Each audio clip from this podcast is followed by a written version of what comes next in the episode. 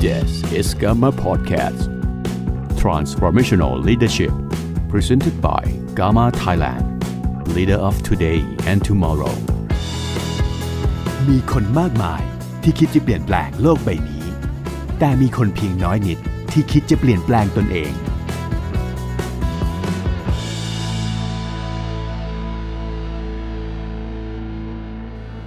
สวัสดีครับ กลับมาพบกันอีกครั้งนะครับ กับ g a m m a Life Thailand วันนี้นะครับแขกรับเชิญเป็นแขกรับเชิญที่ผมได้มีโอกาสศึกษานะครับวิธีการทำงานของเขานะครับแล้วก็ต้องบอกว่าโชคดีมากๆนะครับ ข้อมูลในวันนี้เชื่อว่าเป็นประโยชน์กับพวกเราหลาย ๆ ท่านในยุคนี้มากๆนะครับแขกรับเชิญของเราในวันนี้นะครับก็คือท่านผู้บริหารนะครับคุณประพัสราราชวัฒน์นะครับ เป็นผู้บริหารมาไม่มากกว่า 20 ปีนะครับ แล้วก็ผลงานของท่านโดดเด่นมาก นะครับมี MDRT มากถึง 22 ท่านในปีที่แล้วนะครับ มี leader ด้วยนะครับถึง 23 ท่านนะครับ ข้อมูลที่ท่านสร้างอาลอยเกวียนให้พวกเราได้ศึกษาในวันนี้นะครับ น่าสนใจอย่าพลาดนะครับ พลาดไม่ได้เด็ดขาดนะครับ พบกับเขาได้เลยนะครับ คุณประพัสราราชวัฒน์ครับ สวัสดีครับพี่โอ สวัสดีค่ะโอเคสวัสดีทุกท่านสวัสดีนะครัคะบครับ อ่าพี่โอครับ ลองเรียกนะครับ อ่า FC ของพี่โอนะครับ ให้กดไลค์กดแชร์ แล้วก็คอมเมนต์มาหน่อยนะครับ ว่ารอฟังพี่โอมานานแล้วนะครับ ค่ะ ก็สำหรับแฟนคลับนะคะ ก็กดไลค์กดแชร์ได้เลยนะคะ เพราะจริง ๆ แล้ววันนี้โอตั้งใจนะคะนำสิ่งดีๆ แล้วก็สิ่งที่โอได้รับมาจากรุ่นพี่มาแบ่งปันให้กับทุกท่านนะคะโอ้โหนะเรามาดูคอมเมนต์นะครับแต่ละท่านนะครับเอ่อผมขออนุญาตแนะนำตัวนะครับให้กับเอ่อ ผลงานของพี่โอนะครับพี่โอเนี่ยเป็นผู้บริหารมาแล้วมากกว่า 20 ปีนะครับแล้วก็มีสายงาน MDRT นะครับซึ่งเป็นสายงานที่เราได้รับการยอมรับอยู่แล้วในวงการของเรานะครับ 22 ท่านในปีล่าสุด ผลงานตรงนี้เป็น MDRT ที่เยอะที่สุดตั้งแต่ทำมาเลยหรือเปล่าครับพี่โอใช่ค่ะ อย่างปีที่แล้วเนี่ยสำนักงานพี่โอนะคะก็มี MDRT อยู่ 14 ท่านนะคะ แต่ในช่วงที่มันเกิดวิกฤตอะค่ะเราก็สามารถ ทำให้มีน้อง First Time ที่สามารถติด MDRT ได้สูงสุดถึง 10 ท่าน ก็เลยอืมรวมกับของเดิมที่มีอยู่เนี่ยค่ะ ก็เลยมาทั้งหมด 23 คนค่ะ อืม แล้วก็มีลีดเดอร์ในองค์กรช่วยกันทำงานด้วยถูกต้องไหมครับ ใช่ค่ะอ่าเสน่ห์ของการทำทีมของพี่โอเนี่ยอยู่ตรงจุดนี้ด้วยนะครับ นอกจากผลผลิตดีแล้วนะครับ พี่โอยังมีพลังทีมงานที่เป็นลีดเดอร์ด้วยนะครับ FYP นะครับของปีที่แล้วสำนักงานของพี่โอประมาณเท่าไหร่ครับพี่ ประมาณ 77 ล้านค่ะอือหือ77ล้านนะครับใช่แล้วค่ะเอ่อจำนวนรายครับ เห็นตัวเลขแล้วตกใจมากนะครับจำนวนรายปีที่ผ่านมาค่ะ ก็ทำกันอยู่ที่ 2,034รายนะคะอืมในแล้วเราปีก็เดียวมีใช่ในปีเดียวค่ะ ก็ไม่รู้ว่าน้องๆไปเอาเวลาแบบเอ่อช่วงนั้นไปขายประกันตอนไหนนะคะ แต่ก็ครับทุกคนก็เอ่อตั้งใจอะค่ะโอเชื่อว่าคนที่เข้ามาสู่อาชีพเนี้ยทุกคนมี passion เป็นของตัวเอง ทุกคนอยากจะประสบความสำเร็จ ทุกคนอยากจะเอ่อทำให้คุณพ่อคุณแม่ภาคภูมิใจนะคะอืมเอาละครับ FC พี่มาเชียร์แล้วนะครับ มีทั้งเชียร์ค่ะนะครับ ปูเสื่อรอฟังด้วยนะครับ อันนี้มาจากพันทิปหรือเปล่านะครับ โอเค พี่โอครับคำถามแรกที่หลาย ๆ คนควรจะต้องทราบก่อนคือ พี่โอเนี่ยเริ่มต้นในอาชีพเนี่ย มาถึงคือมีพื้นฐานมีวิธีการมีแนวคิดตั้งแต่แรกเริ่มต้นเลยไหมครับ ก่อนที่จะมาทำอาชีพนี้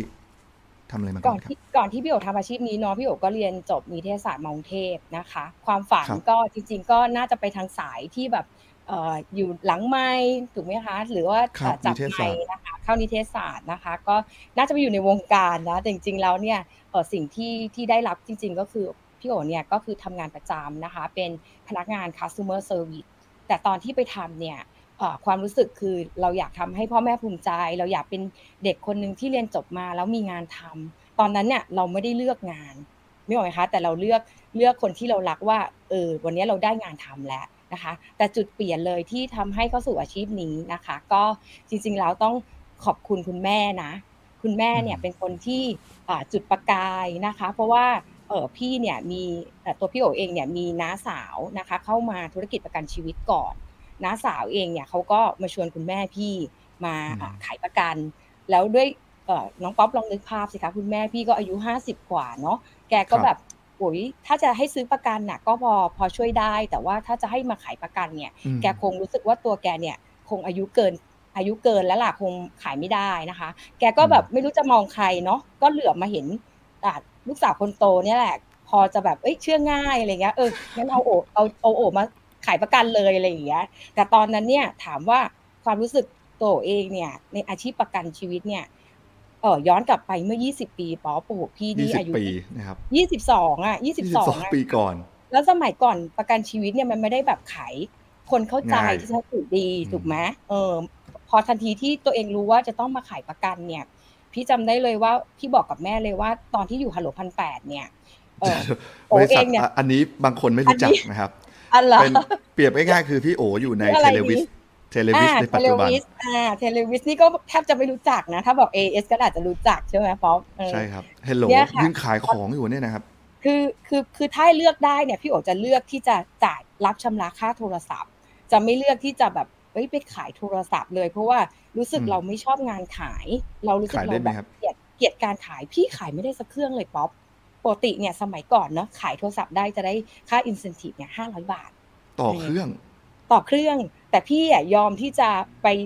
รับชำระค่าโทรศัพท์ได้ใบเสร็จละห้าสิบตังค์อ่ะคิดดูดีคือตอนนั้นกลัวการขายขนาดแบบรายได้เทียบกันหลายเท่าเลยนะห้าสิบตังค์กับห้าร้อยบาท ยังเลือกไปเอาห้าสิบตังค์ ถูกต้องเลือกเอาไปห้าสิบตังค์ดีกว่าเพราะเพื่อความสบายใจ แต่ว่าพอเข้ามาในอาชีพเรื่อยๆเนี่ยพี่มีความรู้สึกว่าจริง ๆ แล้วอะเราอะไม่ชอบงานขาย แต่เราอะเป็นนักประชาสัมพันธ์ได้ไหม จริง ๆ เราก็เป็นคนที่แบบใช้อะไรดีแล้วเราก็แนะนำคนอื่นไงถ้าวันนี้เราคิดว่าเราแค่เอาสิ่งดีๆ เนี่ย ไปบอกให้กับคนรอบข้าง ไปบอกให้กับคนที่เรารู้จักเนี่ย เราก็น่าจะทำทำได้ความรู้สึกแบบง่ายขึ้นสบาย สบายใจมากกว่าไหมอย่างเงี้ย มันก็เลยเป็นจุดจุดเปลี่ยนของเราไม่ใช่นักขายท่องกับตัวเอง เราไม่ใช่นักขาย เราเป็นนักบอกเล่า เราเป็นนักประชาสัมพันธ์ทำให้ทุกครั้งของการที่ไปพบคนเนี่ย พี่ก็เลยไม่ไม่กลัว อืม ก็คือตอนตอนที่เราเปลี่ยน mindset แล้วกันว่า เฮ้ยเราไม่ได้ไปขายหรอกหน้าที่เราคือไปประชาสัมพันธ์ เขาจะซื้อหรือไม่ซื้อพี่โอคาดหวังไหมฮะ ไม่คาดหวังเลยค่ะ เพราะว่าพี่ถูกปลูกฝังมาตั้งแต่สามปีของการเป็นตัวแทนป๊อปว่าสามปีแรกเนี่ยให้เราพบคนให้มากพอนะคะ ตอนนั้นเนี่ยพี่เข้ามาเพียงเพื่ออยากพิสูจน์ให้พ่อแม่รู้ว่าเอ้ยเราสามารถทำงานนี้ได้ อยากมีรายได้มากกว่าเดิมสามเท่า สมัยก่อนเงินเดือนพี่หมื่นกว่าบาทเองอะค่ะ แล้วน้องชายเนี่ยก็จบดีเนาะน้องชายพี่ก็จบดีจบวิศวะจุฬาเงินเดือนสตาร์ทครั้งแรกก็สามสี่หมื่นเนี้ยโดยพี่เนี่ยหมื่นกว่าบาทพี่รู้สึกว่า เราเป็นพี่คนโตอะ แต่เราแบบมีรายได้น้อยกว่าน้องเนี้ย ก็เลยมีความรู้สึกว่า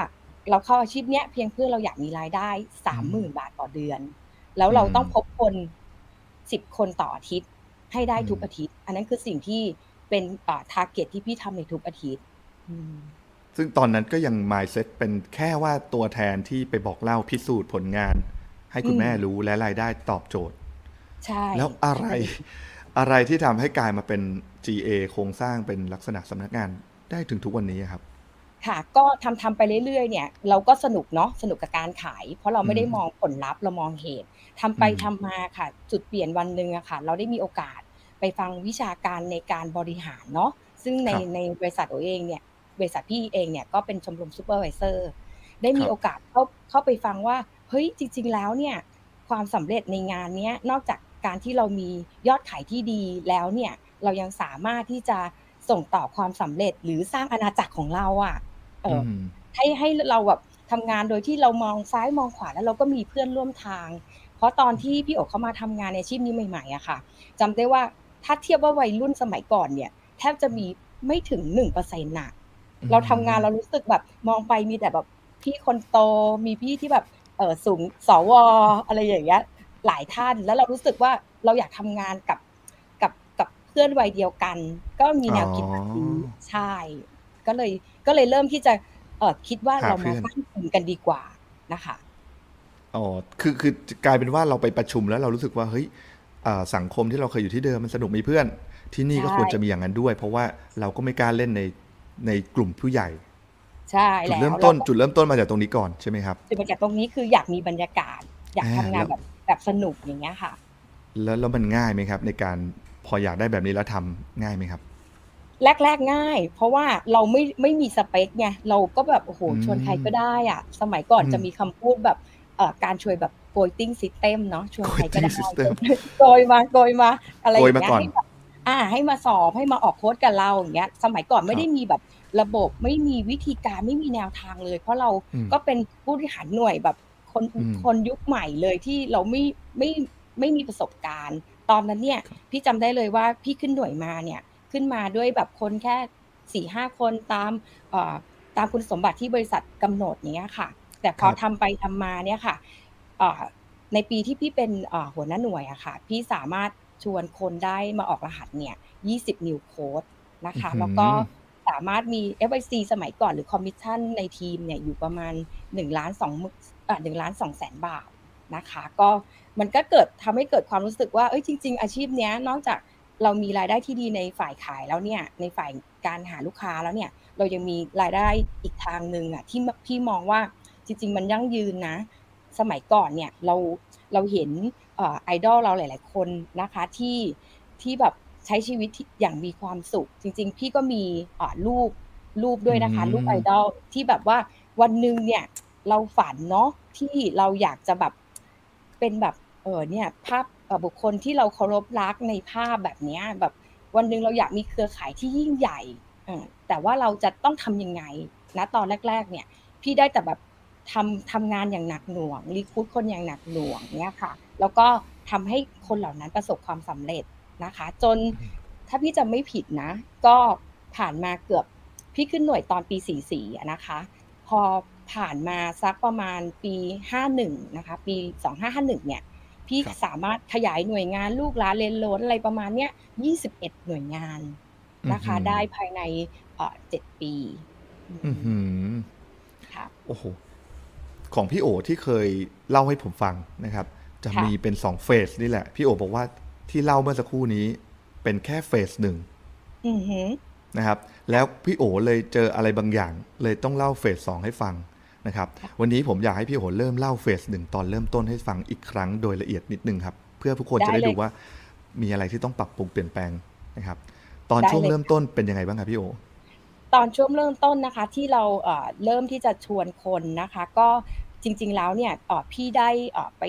จับมือนะคะจับมือกับน้องๆในทีมนะคะ ก็อืมเอ่อทำประชุมหน่วยค่ะ ประชุมหน่วยเนี่ยคือแบบโอ้โหเป็น เป็นรูปสมัยที่แบบเบลอมากอะเพราะว่าสมัยแบบช่วงดิจิตอลเนาะเราก็แบครับบเออเห็นเราเรารวมตัวกันว่าเฮ้ยวันนี้เราอยากสร้างทีมงานคนรุ่นใหม่อะเราเราจะต้องมีการประชุมกัน เพราะเราได้เรียนรู้จากพี่ๆวิทยากรที่ประสบความสำเร็จในอดีตเนี่ยเอ่อท่านก็บอกว่าทุกหน่วยต้องประชุมหน่วยนะคะ เราก็เริ่มจะประชุมหน่วยและตอนนั้นเนี่ยมันมีเครื่องมือมี tool ให้เราก็คือเอ่อ PAS นะคะน้องป๊อปรู้จักไหมเนี่ย PAS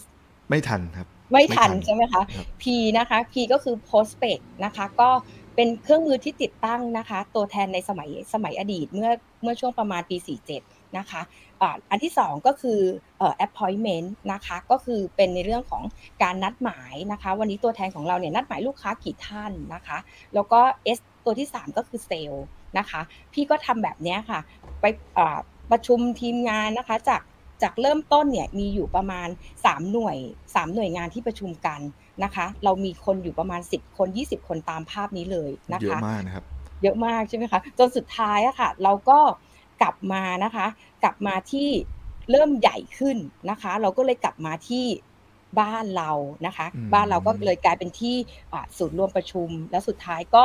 ไปที่อ่าออฟฟิศนะคะ ก็ไปเช่าห้องประชุมที่อ่า บริษัทเนี่ยค่ะก็เริ่มประชุมกันนะคะ ก็เป็นรูปแบบที่ที่ที่พัฒนาขึ้นนะคะ แล้วสุดท้ายเนี่ยก็อย่างที่บอกอะค่ะว่าเราทำแบบเนี้ยเราไม่ได้มีระบบอะไรเลยนะคะอืมเราแค่ขอใครก็ได้ที่มีคุณสมบัติที่สามารถเป็นหัวหน้าหน่วยได้นะคะ เราก็ผลักดันเต็มที่จนสามารถมี 21 หน่วยงานอือหือ ซึ่งตอนนั้นผมถามพี่โอตอนสัมภาษณ์ไปว่า โอ้โหค่ะพี่โอตั้งแต่ปี 2547 ถึง 2551 5 ปีเอง สามารถที่จะปรับตัวเองเป็น UM เอ่อเป็นเป็นผู้จัดการภาคอาวุโสได้เลยใน 5 ปีค่ะนะครับ จากใช่ค่ะ3หน่วยที่นั่งกันในห้องเล็ก ๆ กลายเป็น 25 หน่วย ผมถามพี่โอคำหนึ่งว่าตอนนั้นคิดว่าอืมพี่โอประสบความสำเร็จไหมครับ ตอนนั้นเนี่ยคิดว่าเอ่อตัวเองประสบความสำเร็จไหมก็เชื่อว่าตัวเองอะประสบความสำเร็จนะ แต่ว่าแค่มีความรู้สึกว่า เอ่อ21หน่วยณตอนนั้นอะอืมเอ่อเราไม่มีระบบจัดการเราไม่มีอะไรที่ที่ทำให้เขาแบบคงอยู่ได้อะเชื่อไหมคะ ตอนนั้นเนี่ยพี่ได้มีโอกาสเนี่ยไปพูดให้กับสโมสรของหัวหน้าหน่วยเนี่ย ทั่วประเทศเลยในในบริษัทตัวเองอะค่ะทั้งหมดสามภาค ตอนนั้นเนี่ยเราแค่มีความรู้สึกว่าจริง ๆ แล้วเนี่ยเคยมีผู้ใหญ่ท่านหนึ่งอะค่ะบอกว่า ถ้าวันนี้อยากเป็นทีมงานที่ประสบความสำเร็จเนี่ย จะต้องมีองค์ประกอบอยู่ด้วยกันเนี่ยสามข้อ ข้อแรกคือต้องก้าวหน้า ก้าวหน้าในที่นี้หมายถึงว่าวันนี้เราอยู่ที่ไหนก็ตามเนี่ย เราจะต้องมีการที่แบบเลื่อนตำแหน่งในทุกปีทุกสามปีทุกห้าปีก็คือตามรถแมพที่ตัวเองเขียน ส่วนข้อที่สองค่ะ ต้องเติบโต เติบโตในความหมายของของพี่โอ๋เนี่ยก็คือว่าเราจะต้องมีการที่ สร้างทีมงานขยายหน่วยงาน หรือสร้างเครือข่ายของเราเนี่ยค่ะ ให้มันให้มันเยอะที่สุดนะคะนี่ก็คือในเรื่องของการการเติบโต และที่สำคัญค่ะ ข้อที่ 3 ก็คือจะต้องมี of the year หรือว่าจะต้องมี top นะคะเราต้องสามารถสร้างตัวแทนที่เป็น top producerให้ได้ เชื่อไหมคะ พอพอพี่ฟังท่านวิทยากรท่านเนี่ยพี่ถพี่บอกตัวเองเลยว่า ข้อไหนเหมาะกับเราอะ ข้อสามเนี่ยคงไม่ใช่แล้วที่มาเพื่อแบบเป็น top ของโปรดิวเซอร์ของบริษัทนะป๊อปเนะแบบพี่ก็แบบอันนี้ยากสำหรับเราแล้วคงคงคงเก็บไว้ก่อน แต่ไม่เป็นไรนะไม่ลืมนะ ข้อเนี้ยทำนะ แต่ขอเก็บไว้ก่อน ตอนนี้น่าจะเลือกข้อที่เราคิดว่าเราเราน่าจะทำง่ายที่สุดก็คือข้อหนึ่งอ่าต้องเติบโตข้อสองคือต้องก้าวหน้าอืก็เลยเลือกเนี้ยครับ แล้วก็ทำให้จุดเปลี่ยนของเราคือเราช่วงนั้นพี่ก็ยังแบบ ไม่มีลูกเนาะยังไม่มีครอบครัวก็ทำงานเต็มที่นะคะ ให้เวลากับทีมเนี่ยเอาง่ายๆเนี่ยบ้านพี่บ้านเก่าพี่เนี่ยเป็นบ้านที่แบบใครมานอนก็ได้อะเพราะเรามีห้องแบบว่าไว้รองรับทีมงานแบบ เสียใจอกหักอ่าดีใจอยากจะมานอน อยากจะมาใช้ชีวิตกับหัวหน้าเนี่ยก็ก็อยู่บ้านพี่ได้ทั้งวันเลยค่ะก็คือดูแลทั้ง production แล้วก็ feeling ส่วนส่วนตัวในการทำงาน ใช่แล้วใช่แล้วค่ะ แล้วจุดเปลี่ยนอันที่สองที่ทำให้พี่โอบอกว่าต้องแบ่งนะป๊อปคือช่วงแรกเป็นอย่างนี้ และช่วงหลังเนี่ยพี่ใช้ระบบนะครับตั้งแต่ปี 52 เป็นต้นมาพี่ใช้ระบบอะไรครับ จุดเปลี่ยนนะคะ พอหลังจากปี 52 เป็นต้นมาเนี่ยค่ะ พี่ได้เริ่มรู้จักกามาเนาะได้เริ่มเริ่มรู้จักกามาเริ่มแบบเอ๊ะกามาคืออะไรอย่างเงี้ยค่ะ เพราะว่าจริงๆเนี่ยพี่จะบอกว่างานบริหารเนี่ยเราอะหาฟังได้ ได้ก็จริงในในบริษัทของเราเอง แต่ว่างานบริหารที่มันที่มันแบบดูแบบเขาเรียกว่าดูไฮเอ็นดูแบบว่ามันมันมันกว้างขึ้นมาเนี่ย เราไม่รู้จะไปฟังที่ไหน กามาแรกๆเนี่ย พี่ฟังนะ พี่ฟังคุณฟิลิปวิชาร์ดเนี่ยพี่แบบพี่เป็นคนพี่ภาษาอังกฤษก็ไม่ค่อยได้เนาะแต่บางทีมันมีแค่ประโยคประโยคนึงอะที่ทำให้เรากลับมา ไม่ว่าจะเป็นแบบ put the right man on the right job หรืออะไรก็ก็ตามที่ที่ท่านวิทยากรบอกเรากลับมาเนี่ยหรือในเรื่องของการ joy feel work ก็ตามเนี่ยมันทำให้เรารู้สึกว่าเราสามารถมาต่อยอดนะคะ จนวันหนึ่งเนี่ยพี่มีโอกาสอะคะ่ะได้ไปนะคะได้ไปแลมที่อเมริกานะคะพี่ก็เริ่มตั้งใจแล้วว่า เอ้ย เราอยากจะเป็นทีมงานที่ประสบความสำเร็จ เราต้องทำยังไง ที่ผ่านมารู้ตัวเองเลยว่า อ๋อ เราไม่มีระบบเลยอะเราอาศัยประสบการณ์การทำหน่วยงานการการทำทีมงานแบบสองปีห้าปีสิบปี แล้วแล้วแล้วรุ่นน้องที่ขึ้นมาที่เขาต่อเรามาเนี่ยที่เขามาเป็นผู้บริหารอย่างเราเนี่ยเขาไม่สามารถ success ได้อะเพราะเราใช้พรสวรรค์ส่วนตัวทั้งหมดเลยที่ที่ทำแต่เราไม่มีแบบ role model หรือ pattern ที่สามารถบอกน้องว่าอะขึ้นมาเป็นหัวหน้าหน่วยเนี่ย เราจะมี road map เราจะมีเส้นทาง เราจะมี activity เราจะมีอะไรที่สามารถทำให้ระบบเนี่ยมันรันไปได้นะคะ ก็กลับมาเนี่ยก็ได้เรื่องในเรื่องของระบบในเรื่องของ RTMS ที่ชัดเจนขึ้นค่ะอ่าก็คือพี่กำลังหมายถึงระบบ RTMS ที่ตกผลึกจากการที่ไปดูงานมาถูกไหมครับ ใช่ค่ะ ทีนี้พี่โอลองเล่าเรื่องของ RTMS ไหมครับ ได้ไหมครับ แล้วก็พี่โอใช้มันยังไงบ้างครับ ค่ะ ในส่วนของเอ่อ RTMS เนาะหลาย ๆ คนก็คุ้นชินแหละกับกับรู้แล้วล่ะว่าหัวหน้าหน่วยจะต้องมีหน้าที่อยู่ RTMS นะคะ แต่ณปัจจุบันเนี่ยโอเชื่อว่า R เนี่ยมันถูกเปลี่ยนไปเนาะมันถูกคำว่า S เนี่ยมาแทนที่ เราคงไม่สามารถที่จะใช้คำว่า R ได้อย่างเดียวคือชวนคนใครก็ได้แล้ว เราเนี่ยจะต้องใช้คำว่า S ก็คือ selection นะคะ selection ก็คือเลือกคนที่ใช่เข้ามาในองค์กรนะคะ อันที่สองก็คือระบบการเทรนนะคะ อันนี้เดี๋ยวพี่โอก็จะมีมาแชร์ให้ฟังด้วยนะคะ ว่าระบบการเทรนนิ่งเนี่ย อันนี้ได้มาจากเขาเรียกว่า10 key to be dragon นะคะ ได้ได้งานวิจัยของกามาแล้วเราก็ได้มาใช้พัฒนาต่อยอด เรารู้เลยว่าคนรุ่นใหม่อะค่ะไม่ชอบ การประชุมแบบ one way นะคะ หรือว่าเขาเข้ามาสักพักแล้วเนี่ยสิ่งที่เขาจะได้รับในเรื่องของกิจกรรม activity เนี่ยมันจะต้องแบ่งชนชั้นกันนะคะแบ่ง step ว่าตัวแทนใหม่เราจะต้องดูแลยังไงอ่าตัวแทนที่เข้ามาสักพักแล้วเนี่ยเราจะต้องมีการ train เขายังไง รวมถึงการพัฒนาต่อให้เขาเป็น specialist เนี่ยเราจะต้องทำยังไงกับเขา นั่นคือสิ่งที่สิ่งที่พี่ได้นะคะ แล้วก็ในส่วนของตัว M ค่ะ motivate motivation นะอย่างที่น้องป๊อปรู้จักนะคะ ก็ตัวนี้ค่ะ ก็เป็นตัวหนึ่งที่ยุคนี้มันหมดยุคแล้วที่แบบ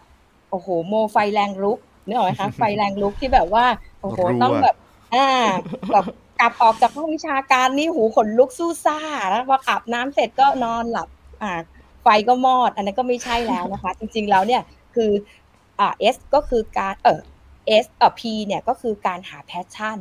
นะคะให้ของตัวแทนที่เจอว่า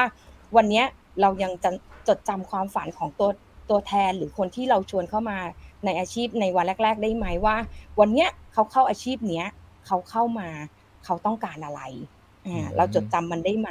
นะคะ ถ้าเราจดจำมันได้เนี่ย ตัว M เนี่ยค่ะ จากที่เราเปลี่ยนมาเป็นตัว P เนี่ย มันจะทำให้เราเนี่ยมอนิเตอร์เขาขับเคลื่อนเขาทำให้เขาประสบความสำเร็จได้ง่ายนะคะ ส่วนตัวสุดท้าย ก็คือจะเป็นในเรื่องของตัว S นะคะ ตัว S เนี่ยพี่โอก็มองว่ามันก็คืออการที่เราการที่เราเนี่ยดูแลซูเปอร์ไวท์เขานะคะไปตลอดเส้นทางของการที่เขาได้มาอยู่กับเรานะคะ อันนี้ก็คือคอนเซปต์ช่วงแรกเลยที่พี่โอแบบยึดนะคะ แล้วก็นำมาใช้ในปัจจุบันนะคะ แล้วก็ที่สำคัญค่ะหลังจากนั้นเนี่ยพอเราพัฒนาระบบมาเรื่อยๆแล้วเนี่ยค่ะ เราก็ได้มีโอกาสนะคะที่เราอะได้ต่อยอดนะคะที่ไปออยู่สำนักงานนะคะ ซึ่งเป็นสำนักงานที่แบบว่าไม่มีห้องไม่มีห้องทำงานอยู่ด้วยกันแบบคล้าย ๆ เหมือนแบบเป็นโถงใหญ่ๆอย่างเงี้ยค่ะ เวลาทุกคนไปไหนมาไหนค่ะป๊อปเราก็จะมีโอกาสที่แบบว่า เจอกันนะคะทักทายกันนะคะ โดยที่เราไม่ได้แบ่งว่าตัวแทนคนนี้เป็นเครือข่ายของใครนะคะ ตัวแทนคนนี้ใช่ทีมงานเราหรือเปล่า มันเลยทำให้เกิดบรรยากาศเหมือนแบบ home home business นะก็คือเหมือนเรากลับกลับมาจากบ้านใหญ่นะคะ มาเจอบ้านหลังเล็ก ซึ่งเป็นบ้านอีกหลังหนึ่งอะค่ะ ที่เขาสามารถใช้ชีวิตเหมือนกับครอบครัวเดียวกัน นั่นคือสิ่งที่เป็นจุดเปลี่ยนอีกจุดเปลี่ยนหนึ่งที่ทำให้จาก 21 หน่วยตอนนั้นมันก็ มีล้มหายตายจากไปบ้าง ถูกไหมคะ แล้ววันนี้เรากลับมาพัฒนาคนเหล่านั้นเนี่ยให้ประสบความสำเร็จแล้วก็มีระบบมีแบบแผนมากขึ้นโอเคครับ ผมสรุป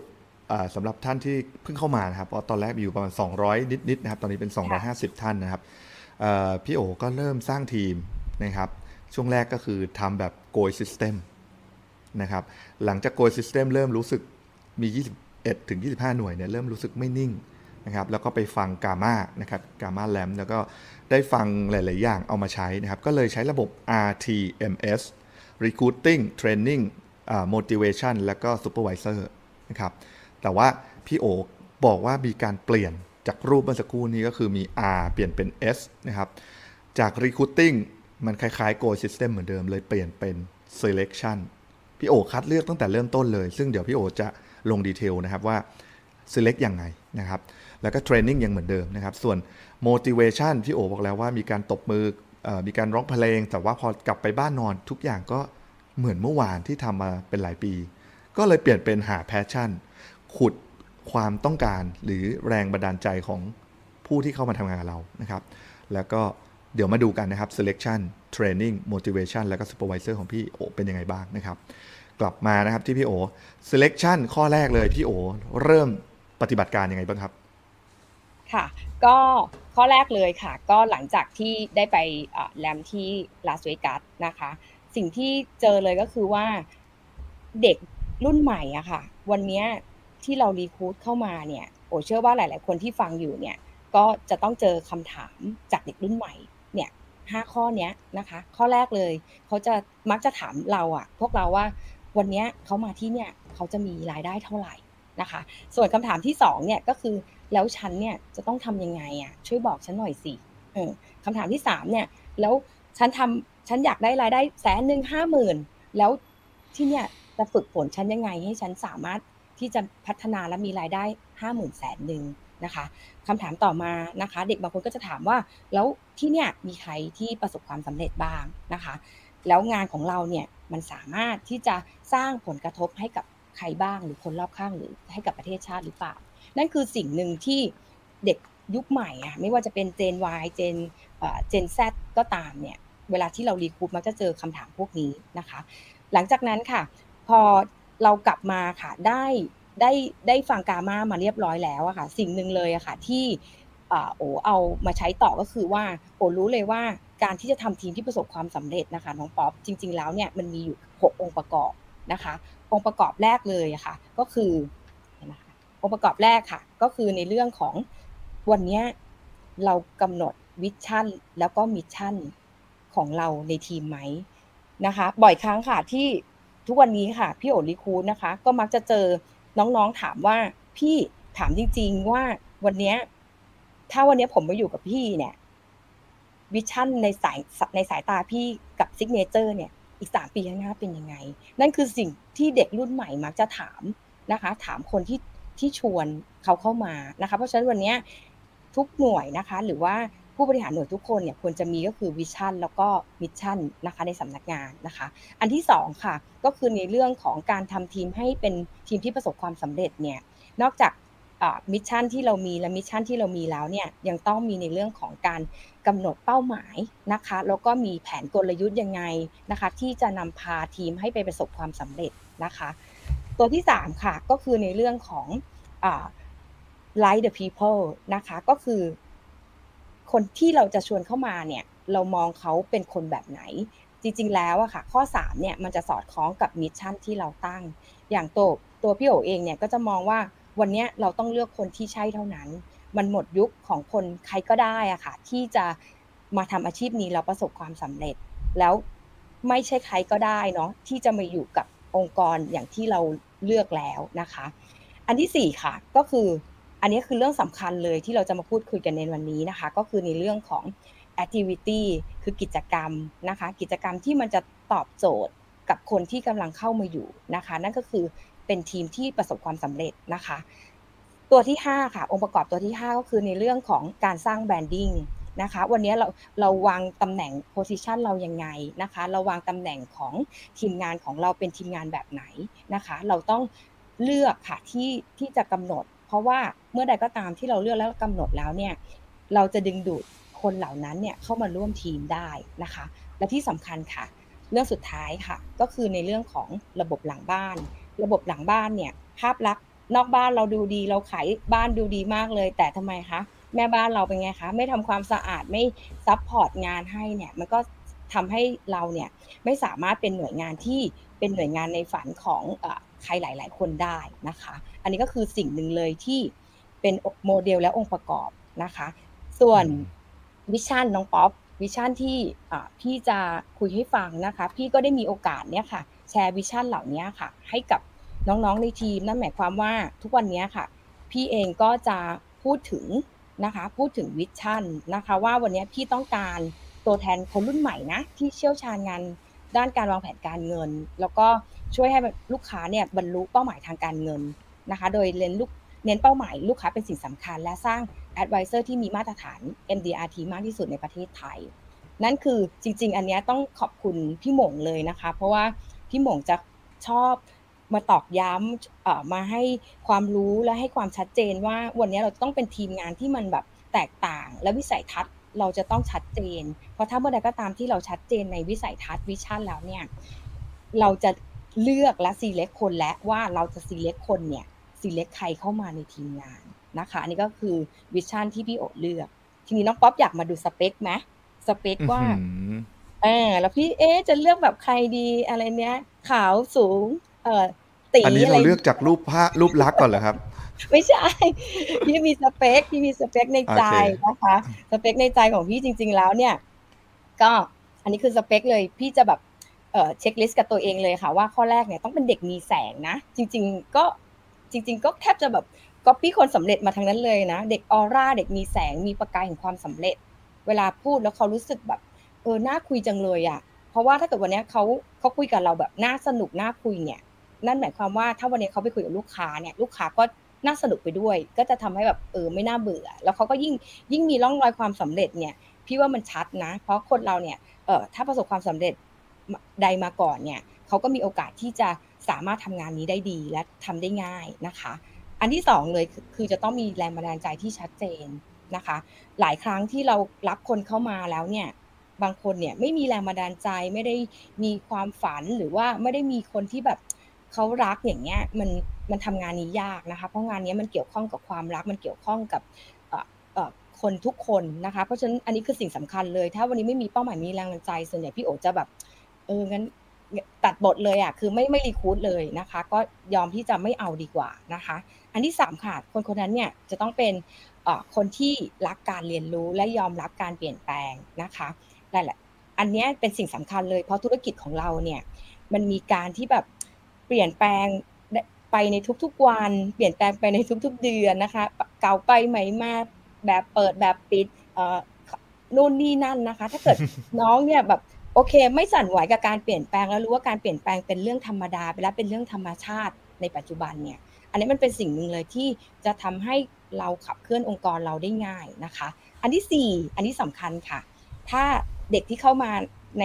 ในสำนักงงานพี่นะคะ เวลาที่พี่รีคูดเนี่ยพี่จะมองว่า ความคิดเขาเนี่ยเขามีความคิดแบบ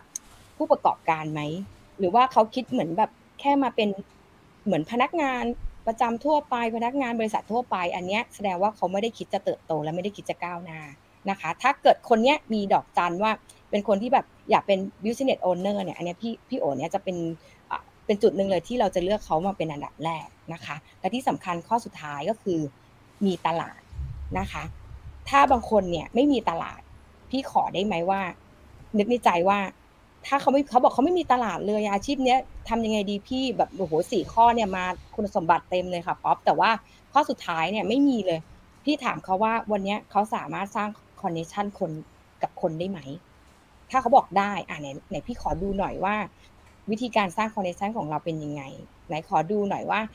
การตลาดของเราเนี่ยเราทำยังไงถ้าวันนี้เราบอกเราไม่มีตลาด คนรอบข้างเราไม่รู้จักโน่นนี่นั่นนะคะ นี่คือ สิ่งที่พี่กำหนดในเรื่องของการคัดคนเข้ามา เพราะพี่เชื่อว่าวันนี้เราคัดคนเข้าเนี่ยให้ยากดีกว่าทำไมคะดีกว่ารับใครก็ได้ แล้วสุดท้ายเนี่ย คนที่ไม่ใช่แล้วเราคัดออกเนี่ยมันจะยากนะคะ ก็เลยใช้หลักการนี้ว่าเลือกก่อนว่าเหมาะกับเราไหมไม่ใช่ว่าวันนี้เขาอยู่กับเราแค่วันสองวันเนาะจริงๆแล้วเนี่ย เขาจะอยู่กับเราเนี่ย ไปตลอดชีวิต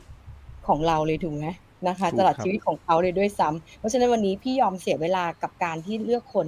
เข้ามาสู่หน่วยงานนะคะ นี่ก็คือในเรื่องของระบบการชวนค่ะนี่คือหัวข้อแรกนะครับ recruiting ซึ่งแปลงสภาพมาเป็น selection ก็จะมีการทำงานละเอียดขึ้นนะครับเขาเองก็ต้องรู้ว่าเราสอนเขาได้ยังไงทำใครให้สำเร็จแล้วบ้างนะครับ แล้วก็มีสเต็ปขั้นตอนดังที่บอกว่าสเปค ที่เราอยากได้คือเด็กมีแสงนะครับ ยอมรับการเปลี่ยนแปลง ซึ่งเป็นอะไรที่เกิดขึ้นในโลกใบนี้ทุกๆ ไม่เกินสามปีแล้วนะครับ ก็ความรู้มีการเปลี่ยนแปลง ผมเชื่อว่าพี่โอเองก็เริ่มรู้แล้วว่าคนไหนที่แบบไม่มีการเปลี่ยนแปลงวันหนึ่งพอเจอโควิดเข้าไป ต้องไปช่วยประคบผมเหมือนเหมือนเหมือนเริ่มใหม่อีกทีนะครับ ทีนี้พี่โอเคยมีคำหนึ่งที่บอกว่า signature journey นะครับใช่แล้วไม่แน่ใจว่าอยู่ในคำตอบข้อนี้หรือเปล่าหรือในข้อต่อไป เนี่ยค่ะกำลังจะต่อเลยว่าจากคำถามห้าคำถามที่เด็กถามเรามาเงี้ยค่ะเด็กบางคนเนี่ยถึงขนาดถามว่า ถ้าวันนี้เขาสนใจเนาะสนใจแล้วอยากจะทำอาชีพเนี้ยละ เรามีเส้นทางยังไงให้เขาบ้างน้องป๊อปเคยเจอคำถามนี้ไหมตลอดครับเดี๋ยวนี้เขาอยากได้ big picture กันแล้วเออเขาต้องการแบบเห็นแบบภาพภาพแบบที่ชัดเจนเนาะอันนั้นคือสิ่งหนึ่งเลยที่ทำให้เราแบบโอ้กลับมากลับมานั่งคิดเนาะกลับมานั่งคิดว่าเออจริง ๆ แล้วเนี่ย เรามีอยู่ในหัวเนาะแต่เราไม่เคยที่จะเอามาแบบโชว์ให้มันเป็นภาพนะคะ ก็เนี่ยค่ะ ก็เป็น signature journey อะค่ะ ก็อันแรกเลยอะค่ะ ก็ในเรื่องของอ่า open house นะคะ เรามีการที่อ่าทำ open house เพื่อให้เขารู้ว่า วันเนี้ยเขาเข้ามาเนี่ยอ่าเราอะคือใคร signature คือใครนะคะ แล้วก็เรามีmission อะไร เรามี vision อะไร เรามี mindset อะไรเกี่ยวกับการทำงาน เราทำไมถึง เกิดก่อกำเนิดสำนักงานขึ้นมานะคะอืมหลังจากที่เขารู้จักเราแล้วอะค่ะ อันที่สองเลยก็คือว่าอ่าเขาเนี่ยจะเข้ามาเนี่ยเสร็จแล้ว sign contract เรียบร้อยนะคะ อันที่สองก็คือในเรื่องของ signature visa นะคะ signature visa ก็จะเป็นตัวที่จะ check sheet เขาแล้วว่าอ่าการออกโค้ดส่งสอบต้องทำยังไง และหลังจากนั้นเนี่ยเขาจะต้องเรียนอะไรแบบประกันพื้นฐานอะไรบ้างนะคะ ที่เขาควรจะต้องเรียนนะคะ พอหลังจากที่ ระหว่างที่เขารอรอออกโค้ดกับรอส่งสอบอสอบผ่านเนี่ยค่ะ ตัวต่อมาเลยก็คือในเรื่องของอ signature academy ตอนนี้เขาจะมาวัดกันแล้วว่า เขาจะควรไป LA เขาควรจะไปเป็นฟรีแลนซ์เขาควรจะไปเป็นพาร์ทไทม์หรือ full-time อะไรก็แล้วแต่เนี่ยค่ะ อันนี้คือสิ่งหนึ่งเลยที่จะกำหนดว่าเขาจะทำอะไรนะคะ แล้ว จะหลังจากที่เข้าเอ่อ academy อ่าหลังจากที่เอ่อ FA Prime FA Standard หรือว่ามาเป็นละมาเป็น full time แล้วตัวต่อมาเลยก็คือในเรื่องของ signature academy นะคะอันนี้ก็จะเป็นเรื่องราวที่เขาจะได้เรียงเรียนนะคะอย่างที่พี่โอบอกว่าเขาจะเรียน 3 step step แรกก็คือ fast start step ที่ 2 ก็คืออ่า special นะคะ step ที่ 3 ก็คือ อะไรนะพี่พี่แอบลืมนะคะ ก็มีมีสามอันเดี๋ยวเป็นอีกสไลด์หนึ่งแล้วกันเดี๋ยวพี่พี่ลงเจาะลึกให้ฟังนะคะ อันนี้ก็คือเป็นในเรื่องของ sales idea โฟเอ่อเขาเรียกว่า Product on Shelf นะคะ รวมถึง Professional ของ System นะคะ แล้วก็เส้นทางที่ 3 ค่ะ หลังจากนั้นเขาก็จะเริ่มมาเป็นเอ่อ one on one กับเรานะคะ มีการเข้ามิ g กับเรามี focus group กับเราเนี้ยค่ะ มีการไป outing นะคะ แล้วก็ไปจบที่เอ่อ passion แล้วก็กิจกรรม outing ซึ่งอันเนี้ยเราจะเรียกว่า signature deal keeper เพราะฉะนั้นเด็กที่เข้ามาเนี่ยค่ะเขาก็จะเห็นเส้นทางแบบเนี้ยตั้งแต่วันแรกที่เขาเข้ามาสู่อาชีพนะคะเขาก็จะถามว่าอันนี้คืออะไรนะคะอย่างเช่นSig open house เนี่ยค่ะวันนี้ที่เขาเข้ามานะคะน้องป๊อปวันนี้ที่เขาเข้ามาเนี่ยเขาจะมาเจอใครบ้างนะคะนี่ก็จะเป็นรูปแบบการจัดงานที่ทำให้ให้รู้สึกว่าสองชั่วโมงเนี้ย เขาจะรู้จักเรื่องราวที่นี่ทั้งหมดเลย แล้ววันนี้เขาเหมาะกับที่นี่ไหมนะคะ แล้วถ้าเกิดเขาเหมาะกับที่เนี่ยที่เนี่ยจะ support อะไรเขาได้บ้างนะคะ แล้วเขาจะถูกฝึกอะไรบ้าง นั่นคือสิ่งที่ทุกทุกวันนี้ค่ะทางสำนักงานเองนะคะ ทางทีมงาน Signature เองทำเรื่องพวกนี้นะคะ รวมถึงรูปแบบวีซ่าเนาะที่ที่น้องป๊อปถามพี่มาเนี่ยค่ะก็วีซ่าณปัจจุบันก็จริงๆ พี่ก็ ไปไปขอเรียนรู้จากท่านอื่นมานะคะนะคะ ก็คนอื่นก็มีพาสปอร์ตนะคะพี่โอก็ก็ทำทำทำเหมือนกันนะคะ แต่ว่ามาปรับเปลี่ยนนะคะเป็นเป็นของ Signature เองนะคะ เรามีวิธีการเก็บนะคะเก็บแต้ม check sheet ตัวแทนใหม่ว่า วันนี้เขาเข้ามาเขาต้องเจออะไรบ้างนะคะ แล้ววันนี้เนี่ยถ้าหลายคนที่อยากเข้ามาเป็นที่ปรึกษาการเงินเนี่ยค่ะเขาจะต้องอเตรียมตัวอะไรบ้างนะคะ ในเรื่องของอการติวสอบการ สอบ IC หรือการขึ้นทะเบียนกับกลตนะคะ รวมถึงเนื้อหาหรือว่าความรู้ที่เขาจะต้องอเรียนในแต่ละคลิปวิดีโอนะคะ อันนี้จะเป็นรูปแบบออนไลน์ทั้งหมดเลยค่ะน้องป๊อบก็คือเขาสามารถที่จะดูที่บ้านนะคะตาม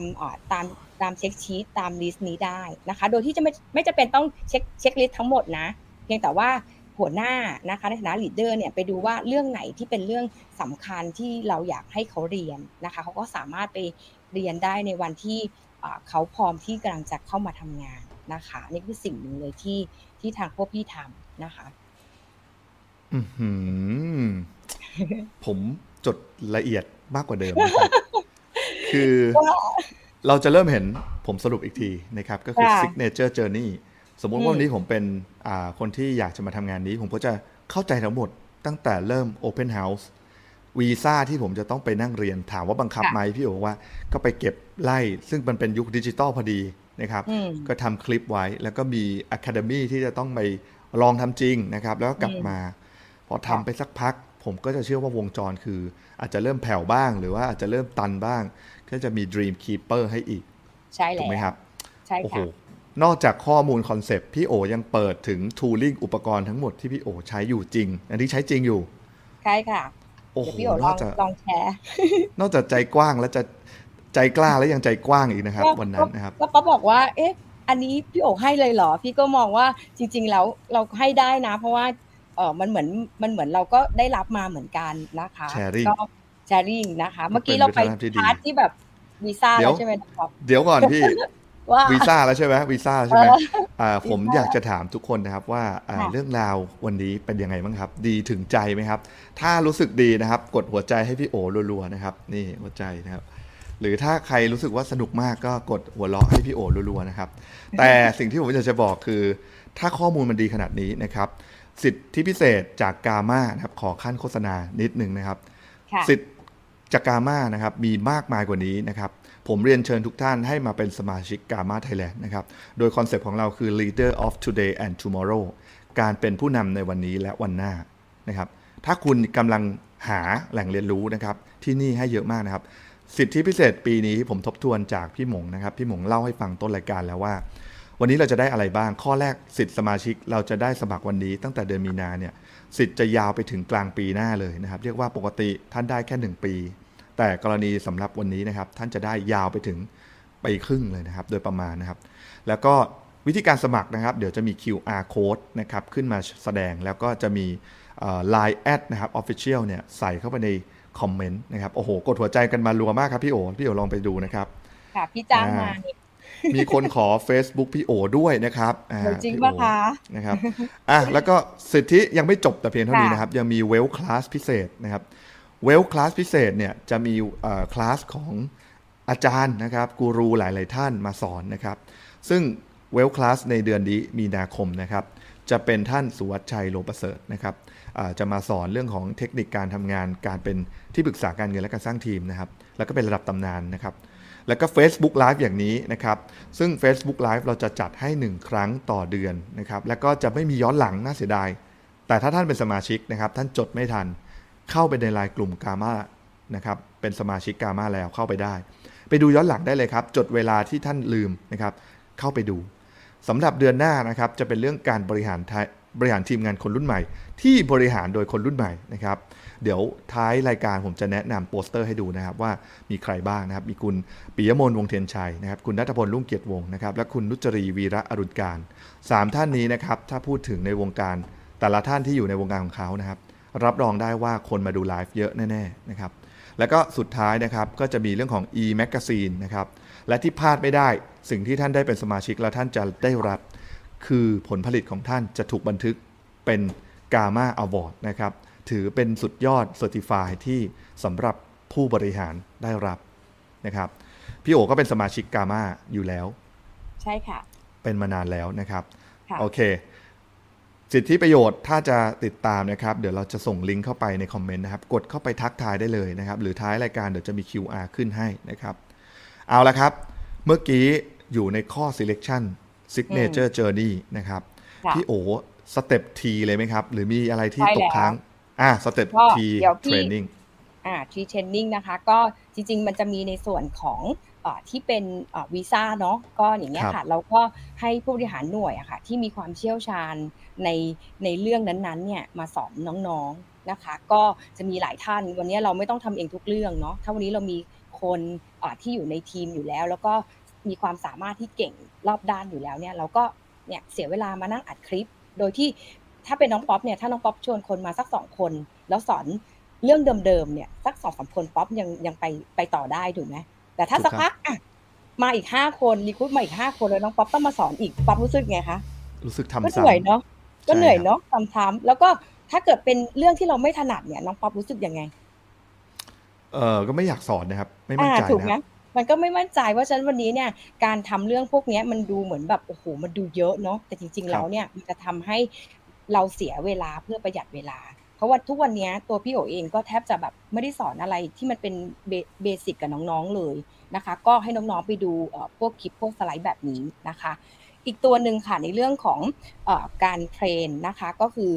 ตัวที่ขยับเข้ามาใกล้ ๆ แล้วก็คือในเรื่องของ Economy นะคะทุกทุกเช้าค่ะ ทุกเช้าวันจันทร์เนี่ยน้องๆนะคะที่เข้ามาสู่โปรแกรมนะคะของพี่เนี่ยอันแรกเลยก็คือทุกคนเนี่ยจะมาเรียนด้วยกันทั้งหมด 18 โมดูล นะคะ โดยเริ่มต้นก่อนอันแรกก็คือในเรื่องของของ Fast Start นะคะ Fast Start เนี่ยเราจะสอนด้วยกันทั้งหมดเนี่ย16โมดูลนะคะ ก็คือในเรื่องของ Prospect เราเชื่อว่าวันนี้การรูปแบบการสอนแบบ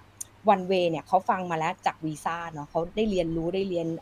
Product ได้เรียนอะไรที่มันแบบเจาะลึกแล้วแต่วันนี้เขาจะต้องมาฝึกฝนแล้วนะคะ อันนี้ก็ได้มาจากเอ่อ 10 key to be dragon นะคะ ที่บอกว่าเป็นการสอนแบบเทรนนิ่ง3 level นะคะเราก็มา adapt กันเรารู้ว่าวันนี้การที่น้องจะมานั่งเรียนต่อหน้าเนี่ยสิ่งที่น้องจะได้รับประโยชน์มากที่สุดเลยก็คือ เขาจะต้องได้ได้ใช้ด้วยอะนะคะในคลาสแบบนี้ค่ะ ก็จะมีในเรื่องของการสอนการหาตลาด การสร้างตลาดต้องทำยังไงนะคะ ก็มานั่งหยิบโทรศัพท์กันเลยนะคะ แล้วก็มานั่ง brainstorm กันทุกวันนี้เราพบลูกค้ายังไงกันบ้างเนี่ยค่ะ ทุกคนก็จะมีการแบบ brainstorm กัน แล้วก็ได้วิธีคิดได้รายชื่อที่มันติ้งแวบขึ้นมาไงทุกคนก็จะต้องแบบมานั่งจดมานั่งทำกันในชั่วโมงคลาสเรียนเลยนะคะ อันที่ 2 ก็คือ Signature slide ก็คือในเรื่องของเกี่ยวกับ ที่สำนักงานหนูเองเนี่ยค่ะจะมีสไลด์ที่เป็น guideline นะคะที่น้องๆทุกคนเนี่ยจะต้องพูดเหมือนๆกัน ก่อนที่นำจะนำเสนอเรื่องราวของการวางแผนการเงินก็ดี หรือการขายประกันชีวิตก็ดีนะคะนี่คือสไลด์ที่ทุกคนจะต้องฝึกพูด วันนี้เด็กยุคใหม่ค่ะ ต้องการเขาเรียกว่าอะไรอะต้องการลองผิดลองถูกอ่ากับไม่ไม่ไม่ไม่กับลูกค้าอย่าไปผิดต่อหน้าเอออย่าไปผิดต่อหน้า ลูกค้าเขาจะรู้เขาเสียเซลล์มากอะ แต่วันนี้ขอเขามาผิดในห้องเรียนเถอะนะคะเพราะฉะนั้นวันนี้เราต้องมีเวิร์กช็อปให้เขาลองผิดลองถูก แล้วให้เขารู้สึกมั่นใจแล้วให้เขาไปพบลูกค้า เพราะเขาเป็นคนที่ผิดต่อหน้าลูกค้าไม่ได้เขาจะเสีย self นะคะ นี่ก็คือสิ่งที่เรียนใน fast start เนาะอ่าตัวต่อมาค่ะ ก็มีอันนึงนะคะที่อยากจะพูดก็คือเรื่อง slide present อันนี้สำคัญค่ะว่าในสำนักงานพี่โอเองเนี่ยก็น้องๆจะต้องทุกครั้งที่ไปคุยทุกครั้งที่ไป fact finding ลูกค้าแล้วเนี่ย ทุกคนจะกลับมาทำสไลด์นำเสนอลูกค้าเป็นบุคคลเลย เฉพาะบุคคลเลย โดยที่เรามี guideline สไลด์อันนี้ให้กับให้กับตัวแทนนะคะไปนะคะ แล้วก็ตัวแทนก็ฝึกว่าเอ๊ะวันนี้เรา fact finding ลูกค้ามา เราจะต้องนำเสนอ present ยังไงนะคะอันนี้จริงๆแล้วพี่โอ๋ไม่ได้เก่งเรื่องนี้เลยนะคะ น้องๆยุคใหม่เนี่ยอย่างป๊อปเองเนี่ยโอ้โหทำสไลด์แบบสวยงามมากถ้าเป็นพี่เป็นลูกค้าพี่ก็จะรู้สึกแบบเอ้ยทำเพื่อเราอะนึกออกไหมคะมันก็จะแตกต่างจาก จากคนทั่วไปนะคะที่ไปนำเสนอนะคะ ตัวต่อมาค่ะก็จะเป็นคลาสที่ 2 แล้วนะคะอีก6โมดูลก็จะเป็นในเรื่องของคลาส professional นะคะคลาสนี้จะเจาะลึกและเจาะลึกในเรื่องของประกัน ULP แบบประกัน ULP นะคะแบบประกันในเรื่องของ Workshop Family Income นะคะเวิร์กช็อปในเรื่อง Retirement Education ทุนการศึกษา หรือ Long Term Healthcare นะคะ รวมถึง Estate Planning อันนี้ก็จะเป็นแบบ special อีกระดับหนึ่งขึ้นมานะคะ ส่วนคลาสที่3นะคะก็จะเป็นในเรื่องของ special นะคะก็คลาสที่น่าสนใจเลยก็อยากแนะนำก็คือคลาสสรุปกรมธรรม์นะคะพี่มีความรู้สึกว่าวันนี้ถ้าเกิดไปบ้านลูกค้าแล้วลูกค้าแบบหยิบกรมธรรม์มาตั้งนึงตัวแทนใหม่แบบคงงงเนาะอุ้ยตายละมีทั้งหลายบริษัทแล้วเราจะสรุปไงให้ลูกค้าดีนะคะคลาสนี้เนี่ยเด็กที่เข้ามาเรียนเนี่ย เขาจะได้เรียนรู้ถึงแบบฟอร์มที่เป็นสากลที่เราใช้ในในภายในกันเนี่ยค่ะน้องๆจะได้ฝึกจากกรมธรรม์จริงเลย เราจะแบ่งเวิร์กช็อปเป็นสามสี่กลุ่มนะคะ มีกรมธรรม์นะคะ ทุกบริษัทเลยค่ะ ประมาณสิบเล่มเนี่ย แล้วก็กระจายให้น้องๆ เนี่ยไปนั่งสรุปกรมธรรม์ดูนะคะ สรุปเสร็จแล้วเนี่ยทุกทุกทุกกลุ่มเนี่ยก็จะมาพูดว่ากรมธรรม์ที่สรุปมาเนี่ยลูกค้ามีความคุ้มครองด้านไหนบ้าง แล้วให้ลูกค้าเออให้ให้ตัวแทนเนี่ยลองฝึกดูว่า เอ๊ะ แล้วกรมธรรม์ที่ลูกค้าทำอะมันมีช่องโหว่หรือมีความคุ้มครองอะไรที่มันยังไม่เพียงพอไหมมีมีจุดตรงไหนที่เป็นจุดเด่นในการเสนอเพิ่มหรือเปล่า นั่นคือสิ่งหนึ่งเลยที่ที่เด็กๆจะทำกันนะคะ แล้วก็แล้วก็มีในเรื่องของ Marketing 4.0 ว่าการขายในยุคใหม่คงไม่ใช่เป็นการขายแล้ว เราควรจะต้องเป็นการสร้างตลาด นะคะ แล้วก็สร้างสร้างความแตกต่างนะคะ ในการขายนั่นคือสิ่งที่เราจะสอนน้องๆในคลาส special นะคะ อันนี้ก็คือเอ่อ academy นะคะสามหัวข้อด้วยกันนะคะ ซึ่งเราก็มีตัวอย่างนะคะอย่างเราจะจัดกันนะคะทุกเช้าวันจันทร์ เราแบ่งเป็น 3 ห้องนะคะ โดยที่แต่ละห้องเนี่ยเชื่อได้เลยว่าเป็นคนที่เชี่ยวชาญในด้านนั้นๆมาสอนนะคะ อย่างห้องประกันกลุ่มเนี่ยก็จะเป็นพี่โอเองเนี่ยค่ะก็ มีไปไปเก็บประกันกลุ่มมาเบี้ยแปดล้านสี่ล้านอย่างเงี้ยค่ะพี่พี่คนพี่สาวอีกคนนึงก็เป็นคนที่มีความสามารถในเรื่องของการขายสินค้าประกันกลุ่ม ก็จะมา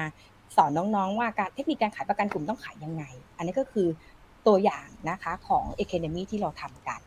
นะคะนี่ก็ตารางทั้งปีเลยค่ะ เด็กรุ่นใหม่ต้องการอะไรคะต้องการอ๋อทราบล่วงหน้าต้องการแพลนต้องการล็อกวันถูกไหมคะ ก็ทำทั้งปีทั้งเดือนเลยค่ะไอ้ว่างวันไหนก็จัดมานะคะ เราก็มีตารางที่แน่นอนนะคะ บอกน้องๆให้เรียบร้อยนะคะ นี่ก็คืออในเรื่องของ Economy นะคะ ทีนี้นะคะ ยังไม่จบ ยังไม่จบนะคะ มีวันเดียว คือวันคือวันจันทร์เนี่ย พี่เสียเวลาวันเดียวป๊อปนั่นคือ part แรกของวันเช้าวันเสาร์เออช่วงเช้าวันจันทร์อ่า เฉพาะวันจันทร์นะคะ เรายังมีวัดพักเที่ยงเสร็จปุ๊บ มาบ่ายต่อนะคะ เราจะมาเจออะไรนะคะ อันนี้พี่ก็ตั้งขึ้นมาว่าเป็น Signature Academy เลยก็เป็น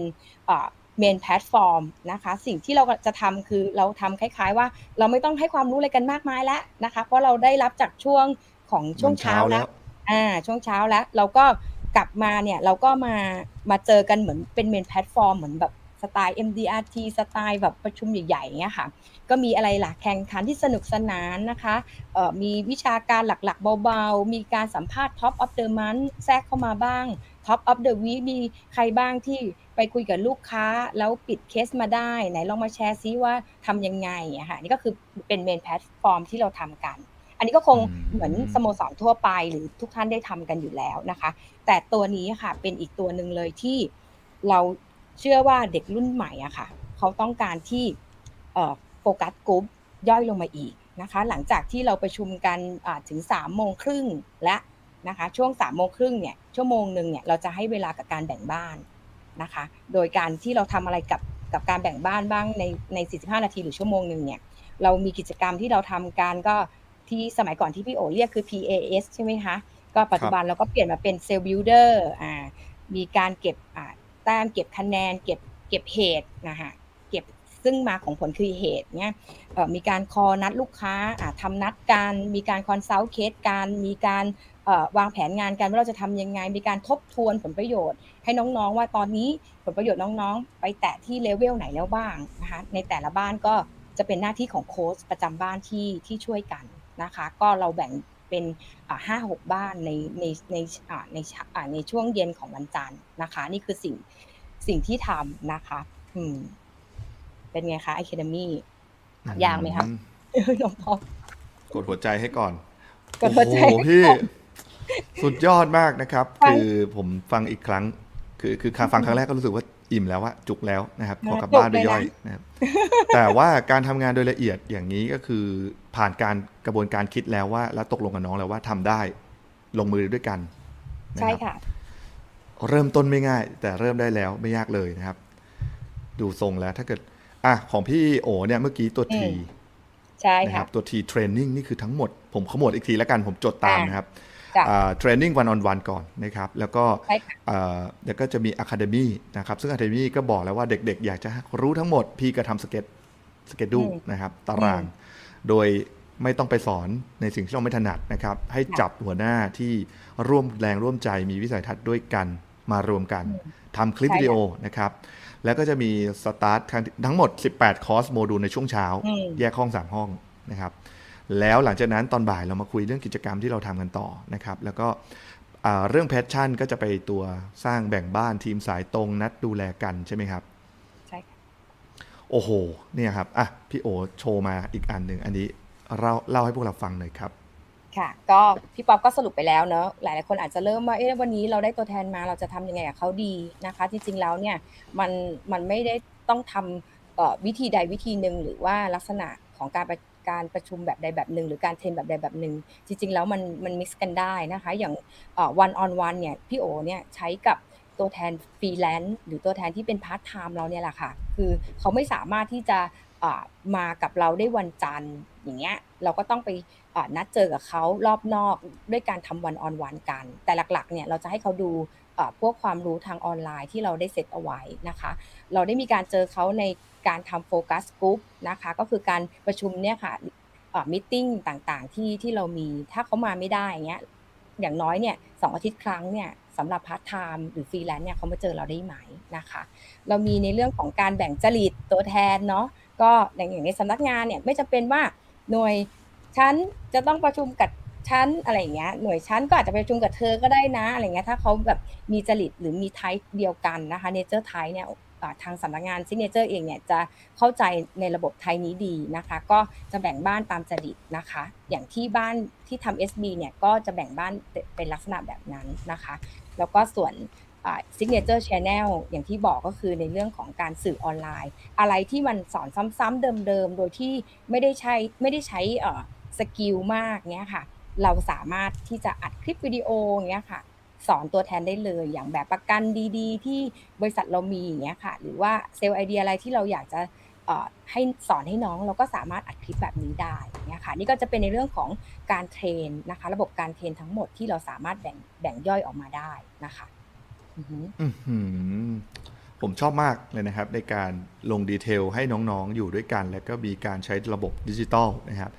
ตรงนี้ผมก็ใช้อยู่แล้วผมก็เห็นว่าทีมที่สำเร็จเขาก็บริหารงานแบบนี้นะครับ ผมอาจจะเกริ่นให้ทุกท่านนะครับ ช่วยกันฟีด forward นะครับ ก็คือแนะนำสิ่งที่วันนี้เราได้นะครับ แล้วจะกลับไปลองบริหารดูเพื่อให้เพื่อนๆที่หลาย ๆคนที่เขา อาจจะสังเกตเหมือนเราแต่ว่าอ่านกันอ่านสิ่งที่เราได้เนี่ยมันอาจจะเพิ่มพูนนะครับ แล้วคำถามที่จะเป็น Q&A จะอยู่ในช่วง 20 นาทีสุดท้ายช่วงนี้นะครับ ซึ่งผมมีคำถามเบื้องต้นมาก่อน ให้กับพวกเราทุกคนประมาณ 5คำถามนะครับ หลังจากนั้นเราจะเปิดโอกาสให้ผู้ฟังทุกท่านนะครับ พิมพ์คำถามที่เข้ามาก่อนแล้วผมอาจจะหยิบแทรกให้ก่อนได้นะครับ ลองนึกดูนะครับ สิ่งที่ท่านเป็นประโยชน์เออสิ่งที่ท่านเป็นคำถามอาจจะเป็นประโยชน์กับหลาย ๆ ท่านด้วยก็ได้นะครับ คำถามแรกครับพี่โอพอไหมครับ ค่ะ จุดแข็งขององค์กรซิกเนเจอร์ของพี่โอเนี่ย คืออะไรครับ ก็จุดแข็งเนาะพี่มองว่าความเป็นทีมเวิร์กนะคะ ความเป็น home business ความเป็น family business พี่มีความเชื่อว่าน้องที่เข้ามาอยู่ในในบ้านของ Signature เนี่ยพี่สัมผัสได้นะว่าเราเหมือนครอบครัวเดียวกัน เราเห็นอะไรที่มันไปไปในทิศทางเดียวกัน วันนี้การอย่างที่พี่บอกค่ะว่า เดิมเราไม่เคยเลือกคนที่มาอยู่ในบ้านถูกไหมคะมันก็อาจจะมีทะเลาะบอกแว้งแล้วก็ออกจากบ้านหลังนี้ไปนะคะ แต่วันนี้เราเลือกเราเรามีวิชั่นที่ชัดเจน เราอยากทำบิวสเนสแบบอ่า family business เนี่ยเพราะฉะนั้นคนที่เลือกเข้ามาเนี่ยมันต้องเป็นคนที่ไทยเดียวกันจริตเดียวกัน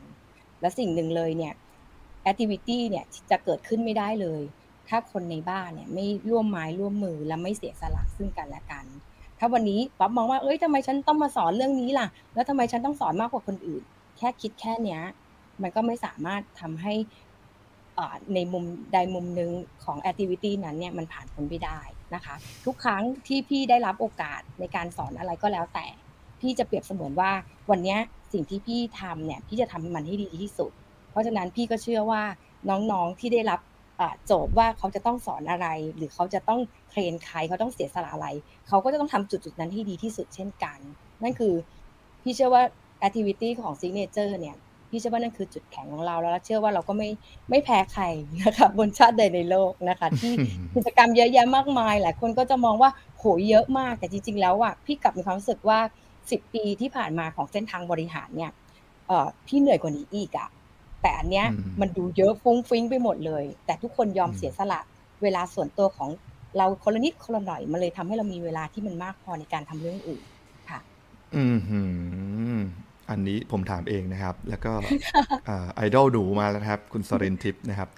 มีพี่หนุ่มชาตรีนะครับ ซึ่งคำถามที่ผมคิดว่า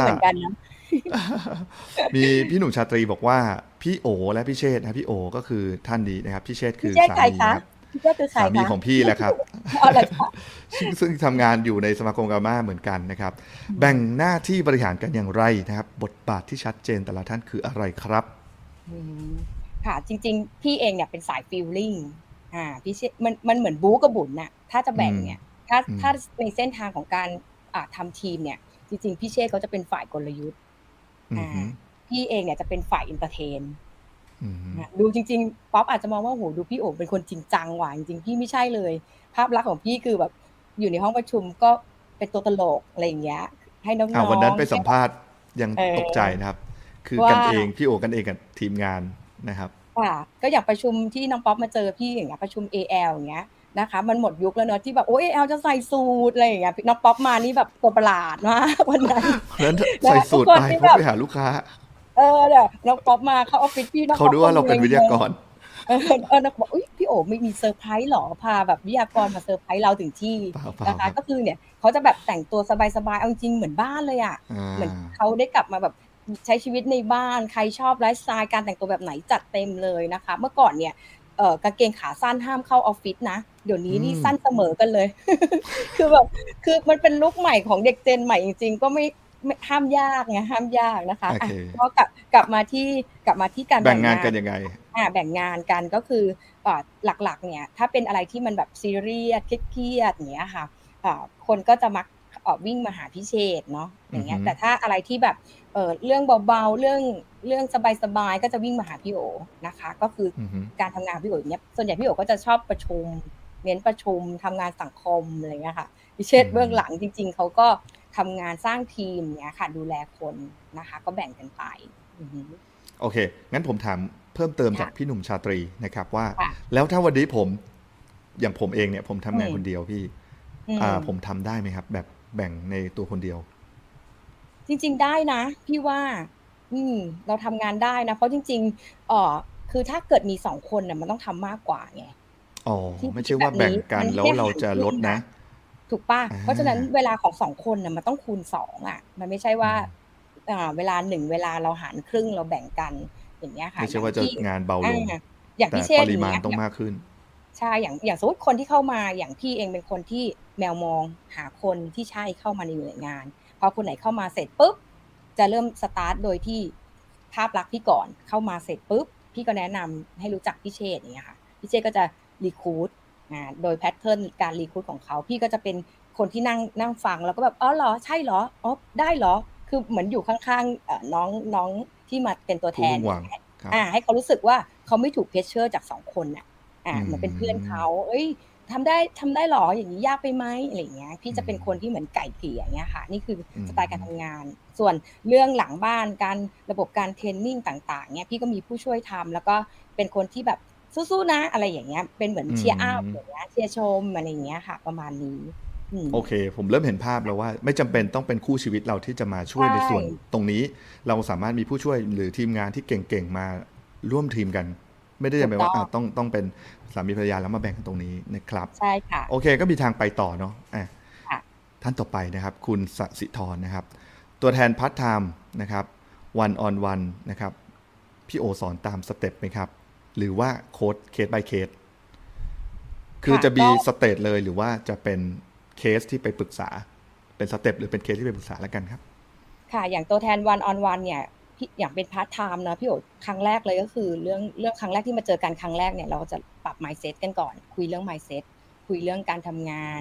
คุยถึงระบบที่เราจะทำการคุยถึงถึงเครื่องมือการติดตั้งที่เราจะไปพบลูกค้านี่คือ step แรกของครั้งแรก ส่วนครั้งที่สองเนี่ยก็จะเริ่มเริ่มที่จะโฟกัสงานและโฟกัสในเรื่องของอการพบคนนะคะ ว่าวันนี้เขาเข้ามาเนี่ยเขาต้องการอะไรจากที่นี่ เช่นเขาบอกว่าเขาเข้ามาเขาอยากมีบ้านให้แม่ เขาอยากมีรายได้เดือนละสามหมื่นห้าหมื่นแสนหนึ่งเนี้ยอันนี้คือเราจะมาโฟกัสที่เหตุแล้วว่า ถ้าการที่เขาต้องการแบบนั้นเนี่ยเขาอยากมีรายได้เท่าไหร่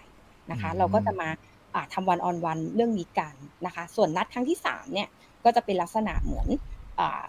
เขาไม่สามารถเข้ามาในหน่วยได้เนาะพี่ก็อาจจะต้องวันออนวันเขาเดือนละครั้งนะคะอืมเจอกันข้างนอกบ้าง มาในออฟฟิศบ้างแล้วแต่เลยว่าพี่สะดวกหรือเขาสะดวกยังไงนะคะ ก็จะคุยในเรื่องของอาทิศทางตอนนี้เป็นยังไงอ่าแบบประกันไหนที่มันกำลังมาอย่างเงี้ยค่ะ หรือว่า up ตัวเดตไหนที่เราอ่าอัปเดตนะคะ แล้วตอนนี้เอ่อเป้าหมายที่เขาทำถึงไหนแล้วอย่างเงี้ยค่ะอืมช่วยเขาทุกอย่างเลยนะคะสำหรับตัวแทน ก็ถ้าเป็นพาร์ทไทม์จะเป็นแบบนี้ แต่ถ้าเป็น full-time หรือฟรีแลนซ์ที่สามารถจัดสรรเวลาได้เนี่ยพี่เข้า loop ปกติเลยปกติใช่ก็ค่ะคือพาร์ทไทม์ก็มีจังหวะให้เขาเป็นเดือนละครั้ง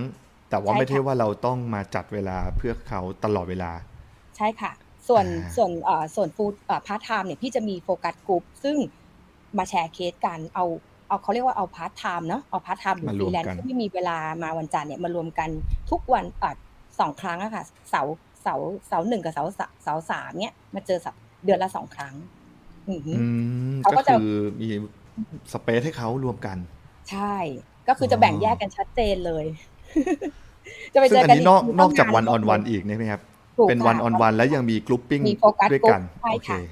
ใช่ค่ะ เพราะวันออนวันก็น่าเราจะอาจจะ เจอกันนิดหน่อยเดือนละครั้งเหมือนเหมือนจิบกาแฟคุยกันอย่างเงี้ยค่ะ เหมือนไปนั่งคุยอ่าที่ร้านกาแฟนั่งถามว่าเป็นยังไงบ้างช่วงนี้อะคุยเล่นกัน ซึ่งซึ่งถ้าเป็นโฟกัสกรุ๊ปเราคุยกับเขาไม่ได้ เพราะว่ามันอืมมันคนเยอะอ่าอืมเหมือนทาแค่งแค่การกับทำคลินิกตัวส่วนตัวใช่ใช่อืประมาณนี้ค่ะน่าสนใจครับ เป็นวิธีการหนึ่งที่ผมสนใจนะครับ ต่อไปครับคุณชัยนะครับเอ่อพี่โอแนะนำการสร้างโอกาสทางการตลาดกับน้องใหม่อย่างไร เมื่อกี้เห็นมีพี่เปรยไว้หน่อยหนึง นะครับถ้าน้องถามมาค่ะ การสร้างตลาดก็คือในเรื่องของคอนเน็ชันใช่ไหมคะ อย่างหลายคนครับบอกว่าพี่เอ่อผมไม่มีหรอกร้อยรายชื่อสองร้อยรายชื่อเอ่อผมเป็นคนโลกส่วนตัวสูง พี่ก็เลยถามว่า แล้ววันเนี้ยเขามี connection ยังไงบ้าง เขาสามารถเป็นคนที่สร้าง connection ไหม เขาสามารถที่จะเอาตัวไปอยู่กับสังคม หรือกลุ่มก้อน หรือองค์กรใดองค์กรหนึ่งโดยที่เขารู้สึกไม่อึดอัดน่ะเขาทำได้ไหม นึกออกไหมคะอย่างเช่นยังไงดีอะกลุ่มอ่าอย่างสมมติพี่เองเนี่ยพี่ไม่มีตลาดแต่จริงๆอะจริง ๆ ลึกๆอะทุกคนทุกคนมีตลาดนะ แต่เราเองต่างหากที่ไม่บอกตัวเองว่าเรามีตลาด เราสามารถอืมที่จะแบบเจอใครแล้วแบบทักทายคนอย่างเงี้ยอ่าหรือแบบเป็นคนปิดเงียบเลย หรือฝึกทักทายคนเนี่ยทำได้ไหม ถ้าทำได้เนี่ย พี่เชื่อว่าคนกลุ่มเนี้ยประสบความสำเร็จได้ เพราะพี่เองเนี่ยเริ่มต้นจากการเข้าสู่อาชีพเนี้ยญาติก็ขายประกันหมดเลยเนาะ ไม่มีไม่เหลืเลอยโบนัสอ่านะคะ พี่อ่าพี่น้องก็มีกันแค่แค่เนี้ยก็ขายก็ไม่ได้เนาะแล้วก็เริ่มต้นจากลูกค้าแค่เอ่อรายชื่อแค่ยี่สิบสองคนน่ะ แต่วันเนี้ยพี่แค่กล้าที่จะแบบทักทายคนอ่าเซฮายกับคน หรือว่าเข้าไปอยู่ในวงที่แบบเออไปตีแบดน่ะไปเล่นเทนนิสอ่าไปเรียนเต้นไปอย่างเงี้ยเราเราหาสังคมเรากล้าอยู่ที่จะแบบหาสังคมได้ไหม ถ้าเราปิดกั้นตัวเองอยู่แต่ในห้องอย่างเงี้ยพี่ว่ามันก็ไม่ใช่แหละ ไม่ผ่านแหละเพราะถ้าเขาเขาไม่อืมไม่มีตลาดเขาต้องกล้าแลกเขาต้องสามารถต้องสร้างเปลี่ยนผลิตภัณฑ์ได้ถูกต้องต้องกล้าเปลี่ยนอ่าใช่ค่ะ อ่า มันก็จะต่างกับคนที่มีตลาดแต่ไม่ออก ก็มีอืมมีไปทำไมก็ไม่ได้มีประโยชน์ ซึ่งอันนี้เยมันมันมันจะกะเราจะรู้อยู่แล้วว่าเขามีตลาด เราก็จะโคชชิ่งได้นะครับใช่ใช่จริงๆเขามีค่ะ โอเค แสดงว่านี้ก็คือเราก็ต้องฝึกให้เขาหาตลาดขึ้น หาโอกาสขึ้นมา ใช่แล้วกันเลยนะครับ โอเค ต่อไปคุณจุธานัทนะครับ แล้วค่ะพี่โอมีทีมงานหรือว่าพี่โอและทีมงานนะครับ ใช้วิธีหาคนมาเข้า Open House Mini COP อย่างไรครับ ก็หาคนเข้ามานะคะ ก็แรก ๆ เนี่ยเคยแบบว่าให้บริษัทเนาะไปไปไปกองกลาง แล้วพี่มีความรู้สึกว่ามันมันใหญ่เกิน เราไม่สามารถแบบจับจับปฏิกิริยาคนที่ชวนเข้ามานะคะ เบื้องต้นเนี่ย พี่พยายามบอกน้องๆ ว่าเราควรต้องสร้างแบรนด์ต้องต้องสร้างแบรนด์ซิกเนเจอร์ให้ให้รู้จัก นะคะ โดยวิธีการอย่างเงี้ยค่ะ แชร์ลงกลุ่ม แชร์ลงเฟซว่าเฮ้ยรูปแบบโปสเตอร์มันก็ต้องแบบเราอยากได้คนแบบไหนอะโปสเตอร์มันก็คงออกมาเป็นเป็นแนวคนรุ่นนั้นอะไรเงี้ยค่ะอันนั้นคือสิ่งหนึ่งเลยที่ที่ที่ชวนคนเข้ามาแบบนั้น แล้วเราก็บอกชัดเจนว่าวันเนี้ยอ่าในสำนักงานเราเนอะเราต้องการทีมงานคนรุ่นใหม่นะเราต้องการ MDRT มากที่สุดในประเทศไทย เพราะฉะนั้นน้องๆก็ต้องไปกำหนดสเปคแล้วล่ะว่า เขาจะชวนใครมานะคะอืมก็คือ วิชั่นของเราชัดเจนเนี่ย คนนำเข้ามันก็จะเข้ามาอย่างชัดเจนนะคะ นั่นคือสิ่งที่ที่ทำเราทำ Open House เพราะเรามีความรู้สึกว่าเรามานั่งเบนสตอมกันนะว่า ถ้าวันเนี้ยเรามานั่งเนาะเอ๊ะวันนี้เรามานั่งอยู่ที่ไหน ที่นี่ที่ไหนวะอย่างเงี้ยไม่ออกบ้าเหมือนเราอะเราเราจะเราจะพูดอะไรกับคนที่มานั่งอยู่ในห้องนี้ดี แล้วเรานั่งเสร็จแล้วยังไงอะที่นี่แล้วที่อ่าที่นี่ที่ไหนแล้ว แล้วถ้าเกิดฉันฉันอยากทำที่นี่แล้วฉันต้องทำยังไงอย่างเงี้ยมันเหมือนแบบ ฟังเขาเรียกว่าอะไรอะฟังคำตอบก่อนที่จะออกมาเป็นอ่ากิจกรรมอะว่าเขาจะอืมถามอะไรอะเราจะตอบอะไรเขาในใจที่เขาไม่ได้พูดเวลาเขามา Open House เพราะฉะนั้นรูปแบบ Open House เนี่ยมีสี่ step ที่นี่ที่ไหนที่นี่ทำอะไร ที่นี่จะ support อะไรเขาบ้าง แล้วมีใครบ้างที่สำเร็จ ก็จะมี guest speaker อย่างที่พี่บอกว่า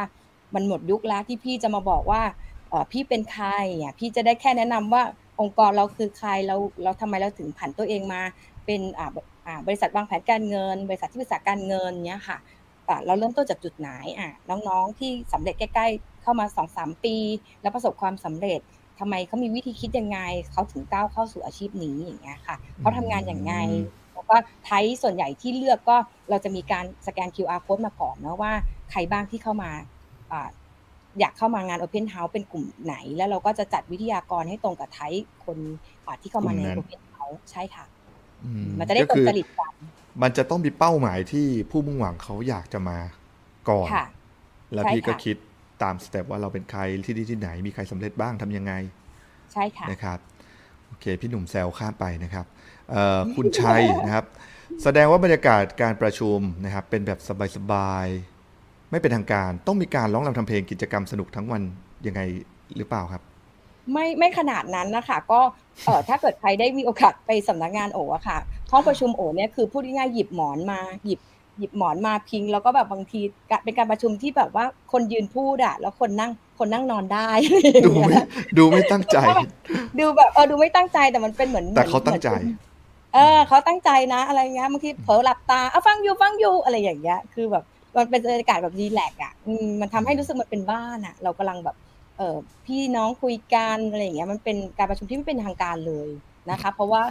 เราเราเชื่อว่าพอเราเป็นทางการน้องก็จะแบบกลัวไงแต่ถ้าเราแบบจัดเป็นเป็นแบบโฮมสเตย์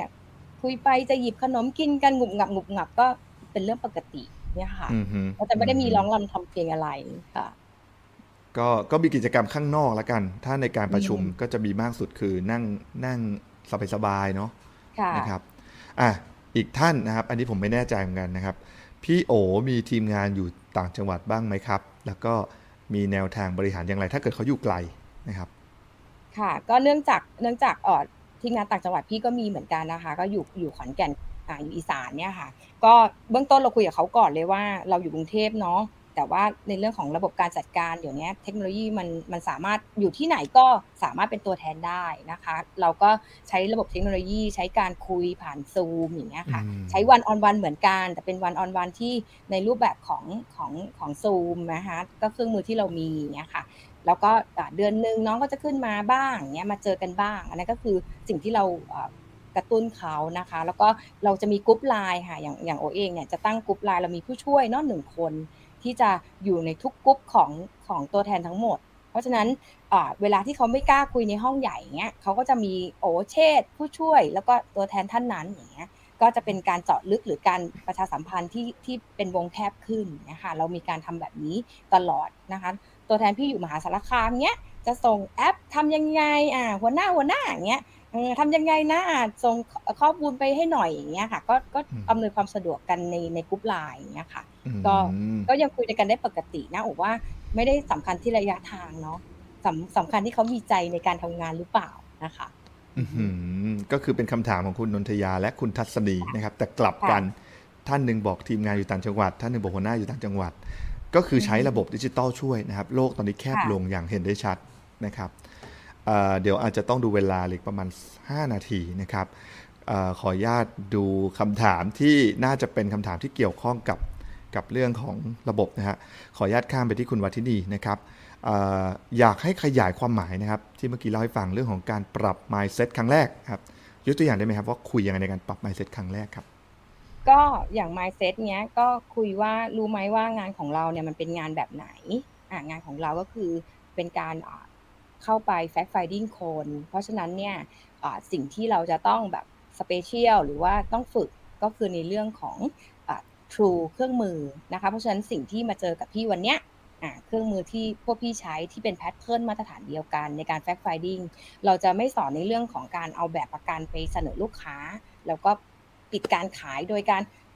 ขอให้ช่วยโน่นนี่นั่นนะคะมันหมดยุคแล้ว เพราะเราจะเจอเขาแค่ครั้งแรกครั้งเดียว แล้วถ้าหลังจากนั้นเขาไม่ happy กับเราเนี่ยเขาก็จะไม่ไม่โทรไปไม่รับนั้นและนั่นคือสิ่งที่เราเคยเรียนรู้มาในอดีตถูกไหมคะเราก็จะบอกเขาว่างานของเราคือวันนี้เราไป fact finding เขานะ เพราะฉะนั้นสิ่งที่น้องจะต้องฝึกมากๆเลยก็คือเรื่องข้อมูลในการ fact finding แล้วก็ปรับทัศนคติเขาว่าวันนี้เราไปเราไม่ได้ไปขาย เราแค่ไป fact finding เราไปประชาสัมพันธ์สิ่งดีๆให้เขา แล้วเมื่อใดก็ตามที่เขาบอกเป้าหมาย ทางการเงินไม่ว่าจะเป็นเรื่องใดเรื่องหนึ่งเนี่ยกลับมา แล้วเราก็มานั่งวิเคราะห์แผนกันว่า แผนเนี้ยเหมาะกับเป้าหมายที่เขาต้องการหรือเปล่า นั่นคือสิ่งที่พยายามปลูกฝังน้องเรื่องนี้ เพราะไม่งั้นเนี่ยน้องจะเข้าใจว่าการไปพบลูกค้าเนี่ยมันเหมือนแบบต้องได้เคสอะไรอย่างเงี้ย เออ แล้วพอไม่ได้เขาก็จะแบบไปเพชเชอร์ลูกค้าอย่างเงี้ยนี่คือสิ่งที่ที่เป็นความหมายเซตที่ผิดผิด นะคะก็จะพยายามบอกว่าอาทิตย์หนึ่งเขาจะต้องไปทำแผนแบบเนี้ยกับคนเจ็ดคน เพราะฉะนั้นสิ่งที่เขาต้องทำคืออะไรอย่างเงี้ยค่ะอืมแค่นั้นเองไม่มีอะไรเลยโอเค ก็คือปรับ mindset ว่าไปให้ไม่ได้ไปเอาแค่นั้นจบนะครับใช่เหมือนเหมือนที่พี่โอเริ่มต้นก็คือกลัวการขาย ไปบอกไปประชาสัมพันธ์จบค่ะอ่าอันนี้อาจจะเป็นคำตอบให้คุณบูคุณบูมด้วยนะครับ คือคุณบูมถามว่ามีคอนเน็ชันเยอะแต่กลัวเสียเพื่อนแนะนำอย่างไร ซึ่งจริงการเสียเพื่อนก็มาจากการที่เราไปขายของนะครับพี่โอก็เปลี่ยน mindset แบบนี้เหมือนกันนะครับพี่หนุ่มชาตรีมีถามว่า พี่โอดูแลตัวแทนที่อายุงานเกิน2อสปี แล้วยังไม่ติด MDRT อย่างไร มีแผนพัฒนาเขาไหมครับ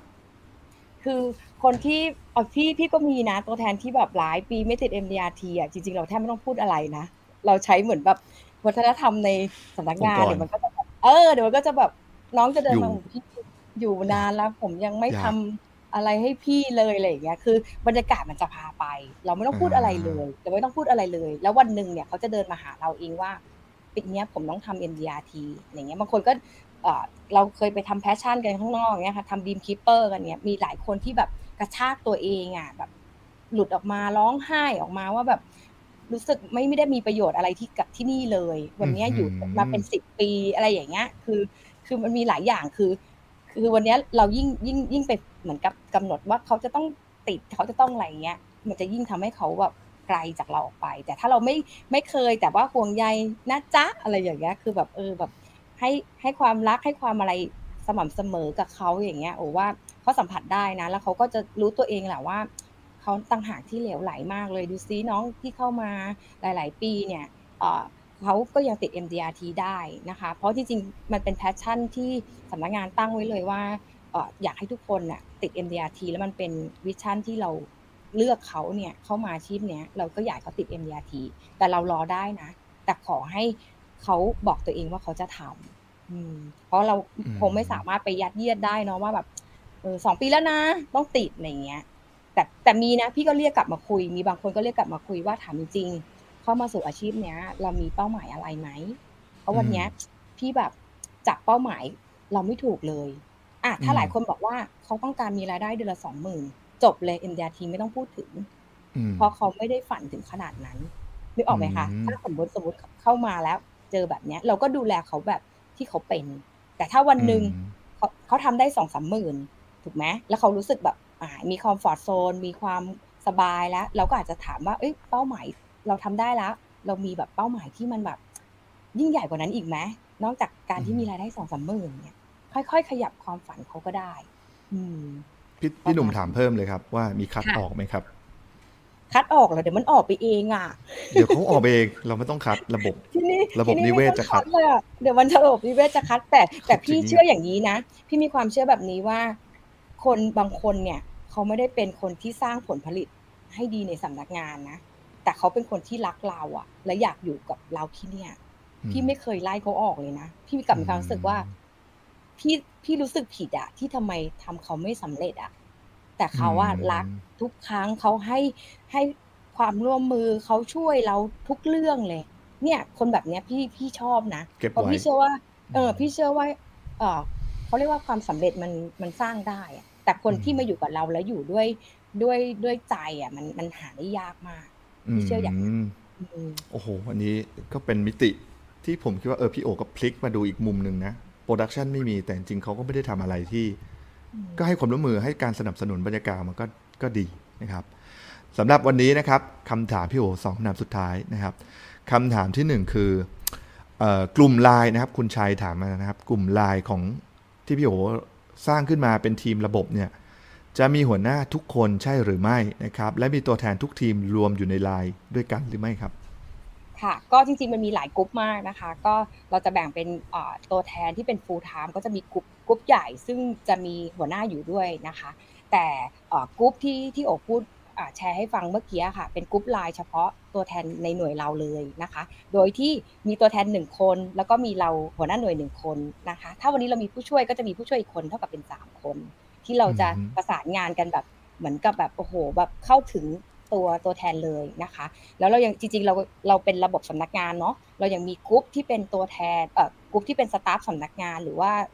ทุกที่เรียกว่าเลขาค่ะ ก็จะมีกรุ๊ปน้องๆกรุ๊ปเนี้ยคอยอำนวยความสะดวกในเรื่องระบบหลังบ้าน เวลาที่ตัวแทนติดปัญหาอะไรเงี้ยค่ะน้องๆแอดมินที่เป็น staff ก็จะเป็นคนตอบ เรื่องเกี่ยวกับระบบหลังบ้านให้เรานะคะ เพราะฉะนั้นกรุ๊ปใน Signature เนี่ยมีโอ้โหน่าจะร่วมร้อยกรุ๊ปแล้ว ต้องเลือกเรื่องที่จะปรึกษาให้ถูก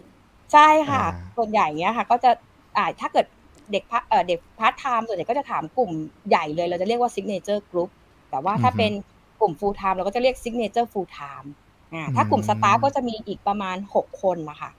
เราเข้าไปถามเรื่องอะไรหลังงานปีแรก งานเคลมงานอ่าสถิติ งานจองสอบอบรมก็ถามในกลุ่มนั้นเราก็จะแยกแยกชิ้นงาน แต่ถ้าถาม consult case หรือถามเรื่องที่แบบลับๆเนี่ยก็ถามกับหัวหน้าโดยที่มีโอกับช่วยแล้วก็พิเชษเนี่ยค่ะอยู่ด้วยกันเนี่ยค่ะก็เยอะอะเยอะกรุ๊ปเยอะมากบางทีตอบผิดกรุ๊ปก็ยังมีมีมีนะครับ เชื่อว่าหลาย ๆ คนจะเจอนะมีเคยส่งพวกสวัสดีวันจันทร์อะไรไปเข้าไปในกลุ่มกันไหมฮะ ไม่ค่อยมีนะที่นี่ คือเขาก็เอาไว้ถามตอบอย่างเดียวเนาะอาจจะไม่ได้มีทักทายกลางๆ โอเคครับคำถามอีกอันก็คือช่วง อันนี้ผมคิดว่าพี่โอตอบไปแล้วนะ ก็คือเรื่องไอ้ระบบอ่าเอสใช่ไหมครับ STPS ใช่ค่ะ ในในในคำถามของเขาก็คือคุณชัยพรชิระจิราพรนะครับ ในช่วงเริ่มต้นมีคนรุ่นใหม่ มีคนรุ่นใหม่นะครับห้าถึงหกคนอยากสร้างระบบ พี่โอใช้ระบบไหนครับ ช่วงเริ่มต้นเหรอคะ ก็จริงๆใช้ในเรื่องของการประชุมหน่วยก่อนได้เลยห้าหกคนนี้คือเป็นเป็นตัวแทนเราทั้งหมดห้าหกคนใช่ไหมคะก็เริ่มต้นเนี่ยทำโฟกัสกลุ่มแค่ห้าหกคนก่อนเลยนะคะพอ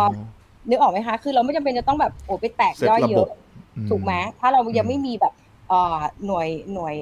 หัวหน้าหลายท่านอ่า leader หลายท่านอย่างเงี้ยค่ะ เราอาจจะเริ่มต้นจากการเนี่ยทำ one on one ทำ focus group ถูกไหมคะอ่าเราก็อาจจะเอาแบบพาร์ทไทม์มาเจอกันสัปดาห์ละสองครั้งอย่างเงี้ยดึงระบบที่พี่โอเล่ามาใช้ ใช่ค่ะค่อยๆดึง ค่อยๆดึง ค่อยๆดึง แล้วพอเราเริ่มมีไลน์เริ่มมีคนเยอะๆเงี้ยเราค่อยแตกระบบ อย่างเช่น อย่างที่พี่โอบอกค่ะว่า การสอนตัวแทนเนี่ยเราเรามาก็เป็นล็อตๆนะสองคนสามคนสี่คนทำไมวันนี้เราแบบไม่อัดคลิปสอนตัวแทนไปเลยทีเดียว แล้วก็ส่งคลิป ในในเรื่องของแบบประกันในเรื่องโปรเซสในเรื่องของบทโทนัดอะไรเงี้ยที่มันทำให้มันแบบไม่ต้องมาสอนซ้ำอะเพราะจริงๆเราก็พูดเหมือนเดิมเลยนะถูกไหมแล้วบางครั้งเนี่ยถ้าเราอารมณ์ไม่ดีเราก็พูดไม่ไม่ดีด้วยถูกไหมแต่ถ้าวันนี้เราอัดคลิปที่มันดีไปเลย ก็เขาก็จะได้แบบข้อมูลที่มันแบบถูกต้องแล้วก็ดีที่สุดอย่างเงี้ยค่ะ ก็ให้กับตัวแทนเราก็เริ่มจากสตาร์ทแบบนี้ เพราะก่อนที่โอจะมี 200 คนในสำนักงานเนี่ย มันก็เริ่มมาจากการที่โอก็มีสองสาคน แต่โอยืนการแบบนี้ค่ะ ต่อให้โอจะมีคนหนึ่งหรือสองคนนะคะ โอก็ยืนการที่จะประชุมหน่วย ต่อให้ตัวแทนโอมาประชุมแค่คนเดียว ก็จะสอนเขาคนเดียว อันนี้คือสิ่งที่ไม่ล้มเลิก แล้วโอก็ทำแบบเนี้ยตลอดระยะเวลา 20 ปีนะคะ ถ้าเลิกเนี่ยก็คงไม่มีวิเนเจอร์แบบทุกวันนี้คิดแบบนั้นและนี่คือคุณประพัสราราชวัตรนะครับ แขกรับเชิญสุดพิเศษในวันนี้นะครับ ก็ผมต้องเป็นตัวแทนขอขอบคุณนะครับ พี่โอที่มาแบ่งปันทั้งประสบการณ์จริงนะครับ เทคนิควิธีการภาพชัดมากนะครับ มีสไลด์ที่ใช้จริงมาให้พวกเรานะครับ ใครที่ติดตามไม่ทันอย่างที่เรียนให้ทราบนะครับ ท่านเป็นสมาชิกกามาเข้าไปในรายกลุ่ม ดูย้อนหลังได้หมดเลยนะครับ และสุดท้ายนะครับทางโปสเตอร์ของเซสชั่นวันไลฟ์ครั้งหน้านะครับ แล้วก็จะเป็นคลาสเวลคลาสในสิ้นเดือนนี้นะครับ โชว์ขึ้นมาให้ดูได้เลยครับโปสเตอร์นะครับแคปเจอร์กันไปดูได้นะครับปรึกษาหารือกันนะครับอันนี้เป็นสัปดาห์หน้านะครับเออไม่ใช่สัปดาห์หน้าเป็นเดือนหน้านะครับวันที่ 8 เมษายนบันทึกไว้เลยนะครับท่านที่เป็นผู้บริหารรุ่นใหม่ มาดูแลผู้บริหารรุ่นใหม่ โดยมีแก็บของการเป็นอายุขัยที่ต่างกันนะครับ ไม่ว่าจะเป็นผู้ใหญ่ต่างเจนการทำงานร่วมกัน การต่อยอดทางธุรกิจของบิดามารดาที่เคยเป็นตัวแทนสร้างหน่วยให้ลูกมาดูแลนะครับ มาตรฐานทีมงานอย่างมีคุณภาพเป็นอย่างไรนะครับ วันที่ 8 เมษายนพลาดไม่ได้นะครับ และอีกหนึ่งสเต็ปนะครับของสัปดาห์ สิ้นเดือนนี้นะครับก็จะมีของ คุณสุวัชชัยโลประเสริฐนะครับ ท่านจะมาในคลาสของเวลคลาสนะครับ เฉพาะสมาชิกกามาเท่านั้นนะนิย้ำนะครับว่าได้ไปเปิดพับบิกนะครับ ผ่านทางเวล24นะครับ วันพฤหัสบดีที่ 25 มีนาคมนี้ ช่วงเวลา 1 ทุ่มถึง 2 ทุ่มครึ่งครับ โอเค กลับมาเรามาล่ำลาผู้ที่วันนี้เข้ามาฟังเราร่วมเกือบ 300 คนนะครับ peak สุดนะครับ พี่โอครับหลาย ๆ ท่านนะครับ กล่าวขอบคุณพี่นะครับ แล้วก็ชื่นชมมาก ๆ นะครับ เดี๋ยวพี่โอมา comment ไว้นะครับ จะมีคนเข้าไป add friend อีกมากมายนะครับ ค่ะ โอเค สุดท้ายฝากพี่โอหน่อยครับกำลังใจในการสร้างทีมนะครับ สั้น ๆ ง่าย ๆ เอาไปใช้ได้ครับ เชิญครับ ค่ะ ก็ทุกครั้งนะคะ ทุกครั้งที่ที่เรารู้สึก เอ้ยท้อรู้สึกแบบ เอ้ยทำแล้วแบบไม่ไม่ไม่เป็นอย่างที่ที่เราหวังเนี่ยค่ะ ทุกครั้งโอก็จะย้อนกลับไปที่จุดเริ่มต้นเสมอเลยว่า เพราะอะไรนะคะที่เราขึ้นมาเป็นผู้ผู้นำเพราะอะไรเราถึงสร้างทีม พอเรากลับไปคิดแบบเนี้ยมันก็จะทำให้เรารู้สึกว่ามีกำลังใจเสมอนะคะ วันนี้เนี่ยวันที่เราอ่อนแอและวันที่เราท้อแท้เนี่ยให้ให้ยึดคำพูดหนึ่งอะค่ะว่าวันนี้ไม่มีผู้นำภายไม่มีผู้นำที่อ่อนแอถูกไหมไม่มีผู้นำที่เข้มแข็งไม่มีผู้ตามที่เข้มแข็งภายใต้ผู้นำที่อ่อนแอเพ ราะฉะนั้นวันนี้การอ่อนแอเนี่ยมันเป็นเรื่องที่โอมองว่าเอาไว้ในบ้านเนาะเราเราเราเราเลือกที่จะเป็นหัวหน้าคน เราเลือกที่จะดูแลความฝันดูแลดูแลคนมากมายอะไรเงี้ยค่ะเราเราต้องเก็บเรื่องพวกนี้เอาไว้นะคะ แล้ววันหนึ่งที่คนที่เข้ามาสู่อาชีพเนี่ย เวลาที่เขาได้ได้ในสิ่งที่เขาหวังนะคะนั่นคือสิ่งที่ทำให้เรามีความสุข เรารู้สึกว่าแบบวันหนึ่งที่เขาได้บ้านได้รถได้แต่งงาน เรารู้สึกว่าเฮ้ยเราเหมือนแบบพี่สาวอะในงานแต่งอะมันไม่ใช่แค่หัวหน้าคนหนึ่งที่ไปร่วมแสดงความยินดี นั่นคือสิ่งหนึ่งเลยที่มันมันเกิดแพชชั่น เพราะฉะนั้นวันนี้ไอ้เรื่องที่มันเป็นปัญหาก็ทิ้งมันไปนะคะ อันนี้ก็เป็นกำลังใจทุกคนนะคะโอเองก็ไม่เคยคิดว่าชีวิตจะได้มีทีมงานที่มากมายขนาดนี้ แต่โอเชื่อว่าวันนี้เราเป็นผู้นำแบบรับใช้ นะคะ เป็นยุคใหม่เพราะเด็กยุคใหม่เนี่ยต้องการผู้นำแบบเข้าถึงได้ ผู้นำที่พร้อมที่จะอยู่เคียงข้างเขาตลอดระยะเวลาที่เขาได้เลือกตัดสินใจมาอยู่ในบ้านหลังนี้แล้วนะคะ ฝากเป็นกำลังใจทุกคนค่ะขอให้ทุกคนโอ้โหและนี่นะครับคือหัวข้อในวันนี้นะครับวัฒนธรรมองค์กรสร้างได้ home business โดยคุณประพัสราวราชวัฒน์นะครับ ขอบคุณอีกครั้งนะครับ และก็ฝากทุกท่านนะครับ comment นะครับสิ่งที่ได้ในวันนี้นะครับ และติดตามพวกเรากันอีก ในเดือนหน้าวันที่ 8 เมษายน 2564 นะครับสำหรับวันนี้ พี่โอครับ ลาไปด้วยกันครับ สวัสดีครับ บ๊ายบายค่ะ สวัสดีครับ This is Gamma Podcast Transformational Leadership presented by Gamma Thailand Leader of Today and Tomorrow มีคนมากมายที่คิดจะเปลี่ยนแปลงโลกใบนี้ แต่มีคนเพียงน้อยนิดที่คิดจะเปลี่ยนแปลงตนเอง